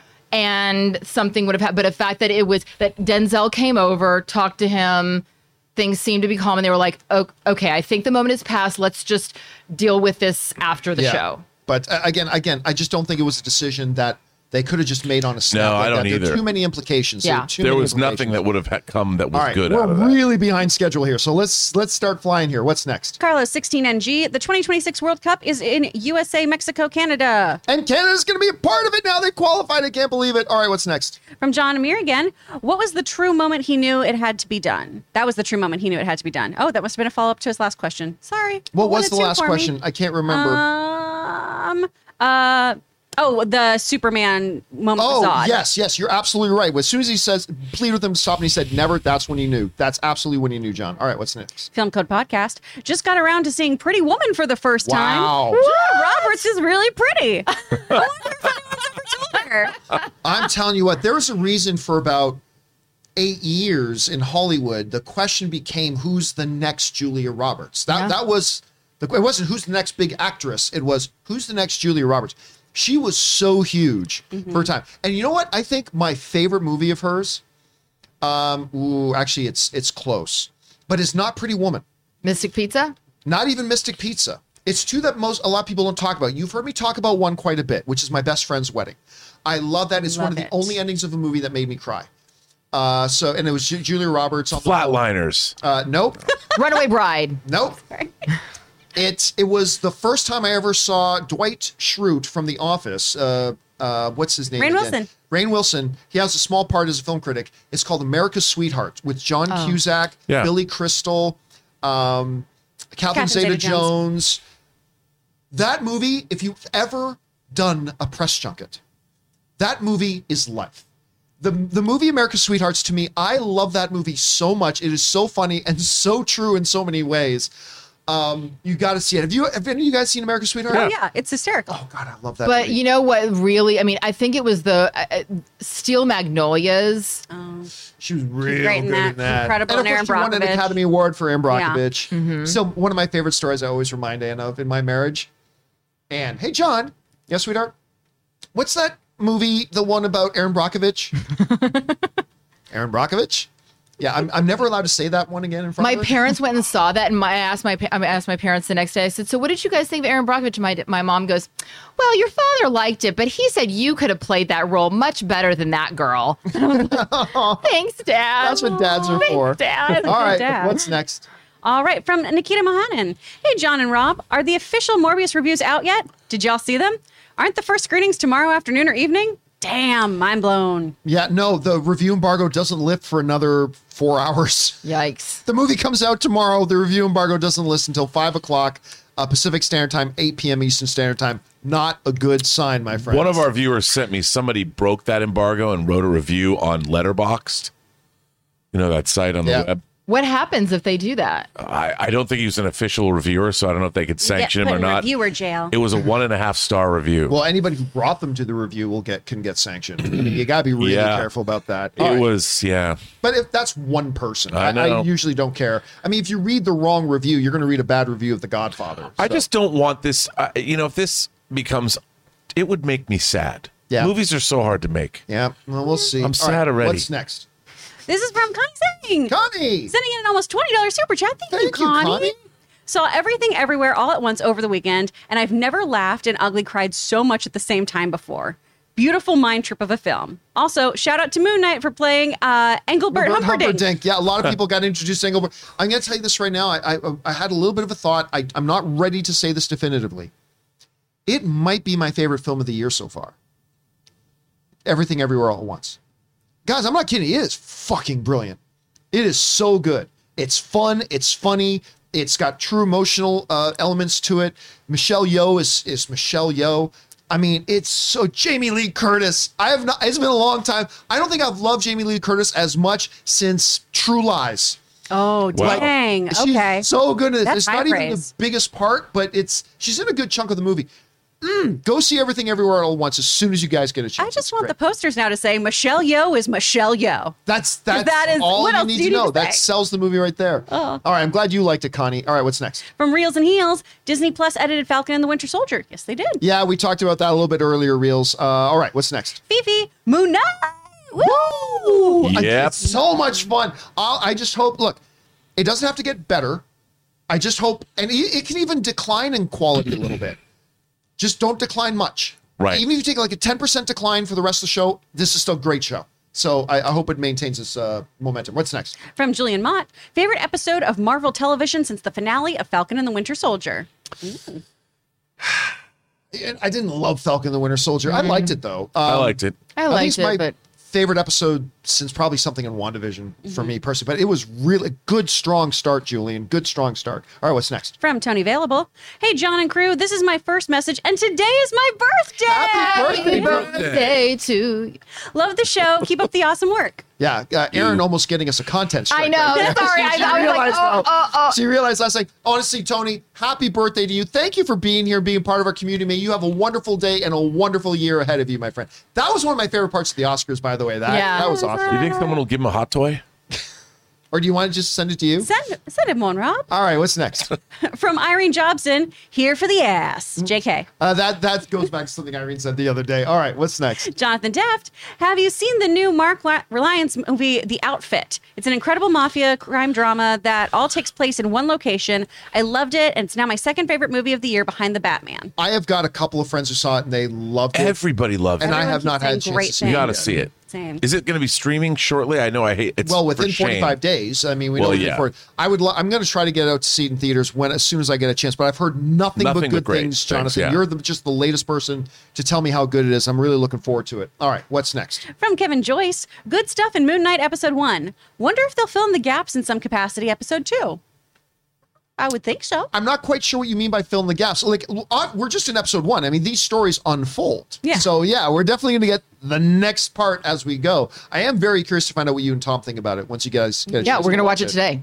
All right, what's next? From Jerome, because of shows like The Boys, Doom Patrol, we could get a live action character with poop powers and they could make you laugh a little bit and also show you how scary the powers would be. Didn't you guys tell me there is a character? Yeah, it's in the boys animated It's in series. the show Oh, that's right, Diabolical, the Boys yeah. animated series. Aquafina. She can control your poop.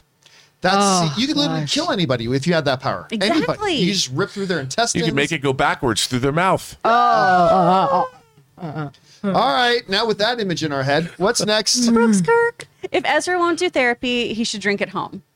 Or not drink. or or yeah, if Not it's drink, if, it's, not if he's that's his drink, yeah. behavior when he drinks, maybe just not drink is really the more appropriate one. All right, what's next? Joseph SFL. Should Warner Brothers leave it to the new regimen to address the Ezra Miller situation? Do you expect they would handle it differently? Okay, so yeah, of course, for those of you who may not know, there is a new ownership regime is coming in. David Zaslav is about to become the new CEO of all things Warner Brothers. He, of course, runs Discovery, and Discovery has bought Warner Brothers, uh, and it's going to be finalized in the next six or seven weeks, I think. Um, yeah, maybe, maybe. I mean, look, it's like we said, it's too late for them to do anything about Fantastic Beasts. That that movie is, on the the precipice of opening. There's nothing they can do about now. Flash is still a little bit of a ways off. And any decision, there's no point probably in Warner Brothers making a decision about Ezra today because tomorrow there's a new person in charge. You might want to leave it for them to make that decision and what to do. I would. David Zaslav, though, does not suffer tomfoolery. Um, that's that we know. Hearing some of the drama that's come out of different things that's happened at Discover, like he doesn't have time for that. Like there's enough problems with trying to run a business and be a small streamer to make billions of dollars without there being in-house nonsense. Um, and so I, I think you're going to see him take some pretty definitive action. But you're right; they should wait till the next the next person is in charge, which is going to be very, very. I, I would say this: if it was still months off, I would say they need to make a move now. But with it being so close, you might as well wait till the person yeah, who's they'll going to be in charge Yeah, it. absolutely. Great question, Joseph. All right, what's next? Superhero movies are the best. What happened? Happened and couldn't have happened any other way. Oh, what's that from? What's done is done and cannot be undone. It's from the Scottish play by William Shakespeare. Oh, I can't remember what, but that's that's specifically from a movie, Oh, and I sorry. cannot remember what it is. All right, anybody in the live chat knows what it is. Go ahead and say it. Okay, what's go. next? Uh, Matt McClure canceled Disney Plus today. Yay. Well, I guess there's something that you didn't like. Yeah. All right, what's You next? didn't get to see Moon Knight. Yeah, you're going to miss a lot of this show then. uh, Evan, hey, John, Avengers Endgame hoodie with a Star Wars hat is the freshest outfit of all time. Of course, I have my Avengers jacket, my, uh, my Avengers Endgame jacket that I got at the premiere on the other day. So, Just one more evidence to support you're a Disney shill, John. Come on. well, yeah, yeah. I don't know what it says about my, my Superman thing today, but yeah, there you go. All right, what's next? From Fifi. So, after rewatching The Batman for the hundredth time, I realized the third act, which people claim came out of nowhere, was written that way on purpose. It came out of nowhere for Batman, too. I don't know that that's that excuse. Like, if if the third act is a weakness, and that's up for debate, I don't think that necessarily excuses it. A- Again, for me, I didn't think it felt like it came out of nowhere. I just felt like there were pacing issues. There, there were things that could have been reduced and maybe handled a little bit differently, but I, I I didn't feel like things happened out of nowhere. I didn't. How did you guys feel? Like, am, am I safe in saying that? regardless of how fantastic the movie is and maybe even the third act that the third act if there is a weakness to the film that the third act might be the weakness of it I think so. See, I look. He asks himself at the beginning of the movie. Crime is up. I've been doing this for two years. I have not made a difference. I have not made a difference to Gotham. And we have this nefarious guy who who unleashes his megalomaniacal plan, blowing up the seawall, flooding the city. Batman has to step in. It is Gotham that shows Batman that what he's doing matters because he rescues so many people. He's he's rescuing infants in the aftermath of it. He's been working presumably for hours rescuing people and Gotham answered the question Batman asks Gotham at the beginning of the movie, "Do you need me? Am I doing good? Should I continue doing this?" And Gotham answers, "Yes, Batman, you should." That's what the end of the movie's about. All right what's That's next beautiful. Uh, from Nathan There go. Kruger, from the Oscar issue with Smith to another problem with Ezra Miller, does Hollywood need to be more strict with actors and incidents of, involving assault? Well, I mean, here's the thing. Let's not pretend like this is something that is that is that's happened monthly for the past four or five years. It has been a crazy week. No, no doubt. It has been a crazy week. With Ezra Miller, this is a systemic problem. This is something that has history going back, all that kind of stuff. But it's not like we're in a situation right now where we're finding out every month something like this happens. So I don't think there's a need to make a larger, a broader scale issue out of it than than it needs to be. But with specific issues like an Ezra Miller one, where this is clearly a pattern of behavior and it is a systemic issue, yeah, they do need to get a little bit more serious about that. Listen, I'm surprised today, in the world today, especially post James Gunn, right? I don't believe any studio hires any director or any actor without hiring five college kids to go through every post of their social media history, to talk to every ex girlfriend, ex boyfriend, ex business partner, ex everything. That's it. I'm never working again. yes, because Same. Today, I literally did that when I was an HR intern. I mean, yeah, I mean that's because at stake is literally projects that are in the hundreds of millions of dollars. So I, I believe that's going to continue to be. that I think vetting people that work with you is going to continue to be a big thing. But again, I, I, as an industry-wide issue, I don't think we need to think about it on that level yet. But with specific issues like Ezra, they absolutely. Can I do. can I also say like why I chuckled? A couple people like, why are you laughing? That's a legitimate question. Here's why I'm laughing is because you know, actors in Hollywood are not by virtue crazy, drunken, privileged assholes. Okay, like. Actors are just other people, and that just happens to be their job. In every single city, in every single country, all over the world, there are people that have drinking problems. There are people that are privileged. There are people that are assholes. There are people that are that make a lot of money and they fling it around, and they're just douchebags, male, female, and otherwise.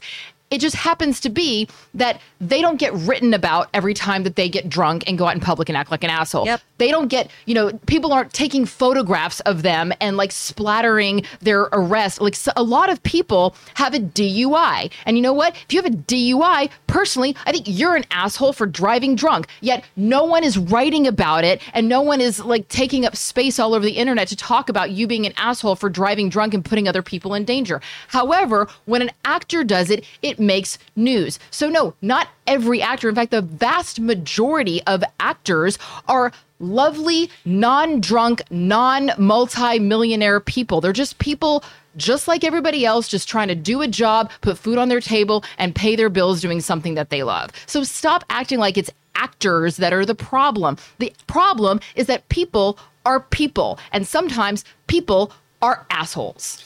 The the one thing because you're completely right. I'm reminded of a quote from one of my favorite writers, Tony Campolo, who said, and I could say it myself: If you guys saw me on my worst moment, you wouldn't listen to me. Same. But if I saw your worst moment, I wouldn't want to talk to you. So th- I mean, I think that's a good thing. The one difference, though, the one minor difference between I think like what the celebrities who constantly have the cameras on them is that their mistakes and snafus can cost other people hundreds of millions of dollars. True. Yeah. A hundred percent. I won't, I won't, I won't cost anybody anything except myself.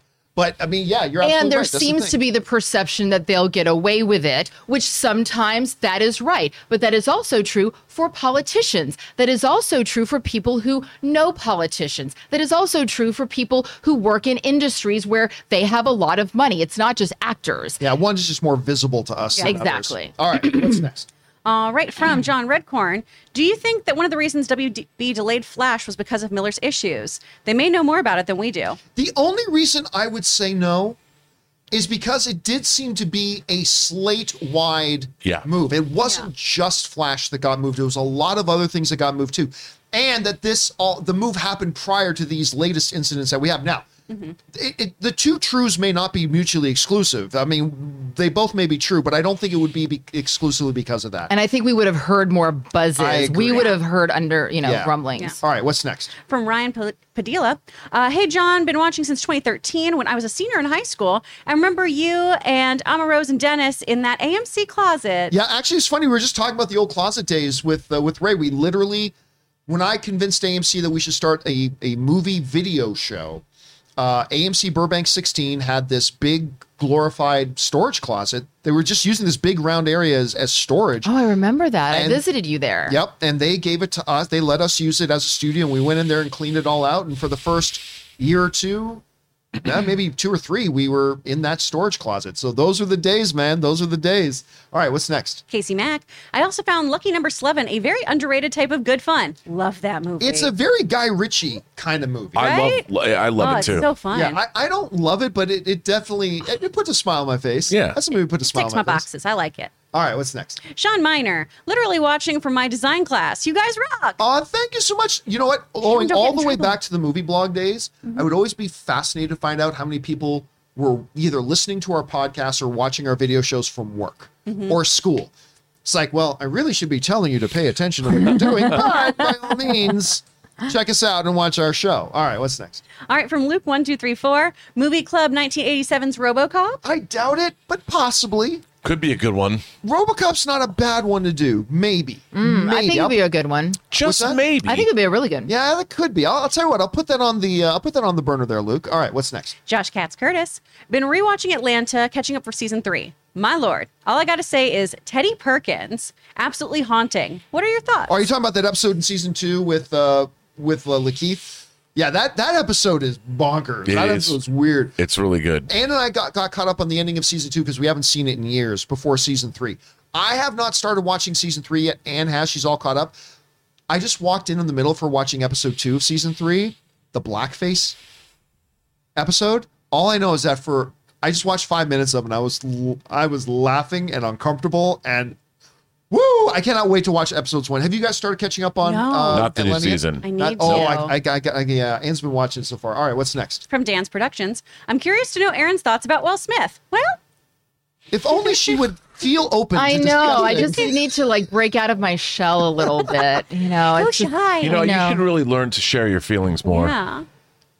Tom's always telling me Erin just keeps everything bottled up. I know. I Always so bottled up. get All it right, out. what's next? Film Code Podcast. My favorite nomination this year was pa- uh, Paul Tazewell.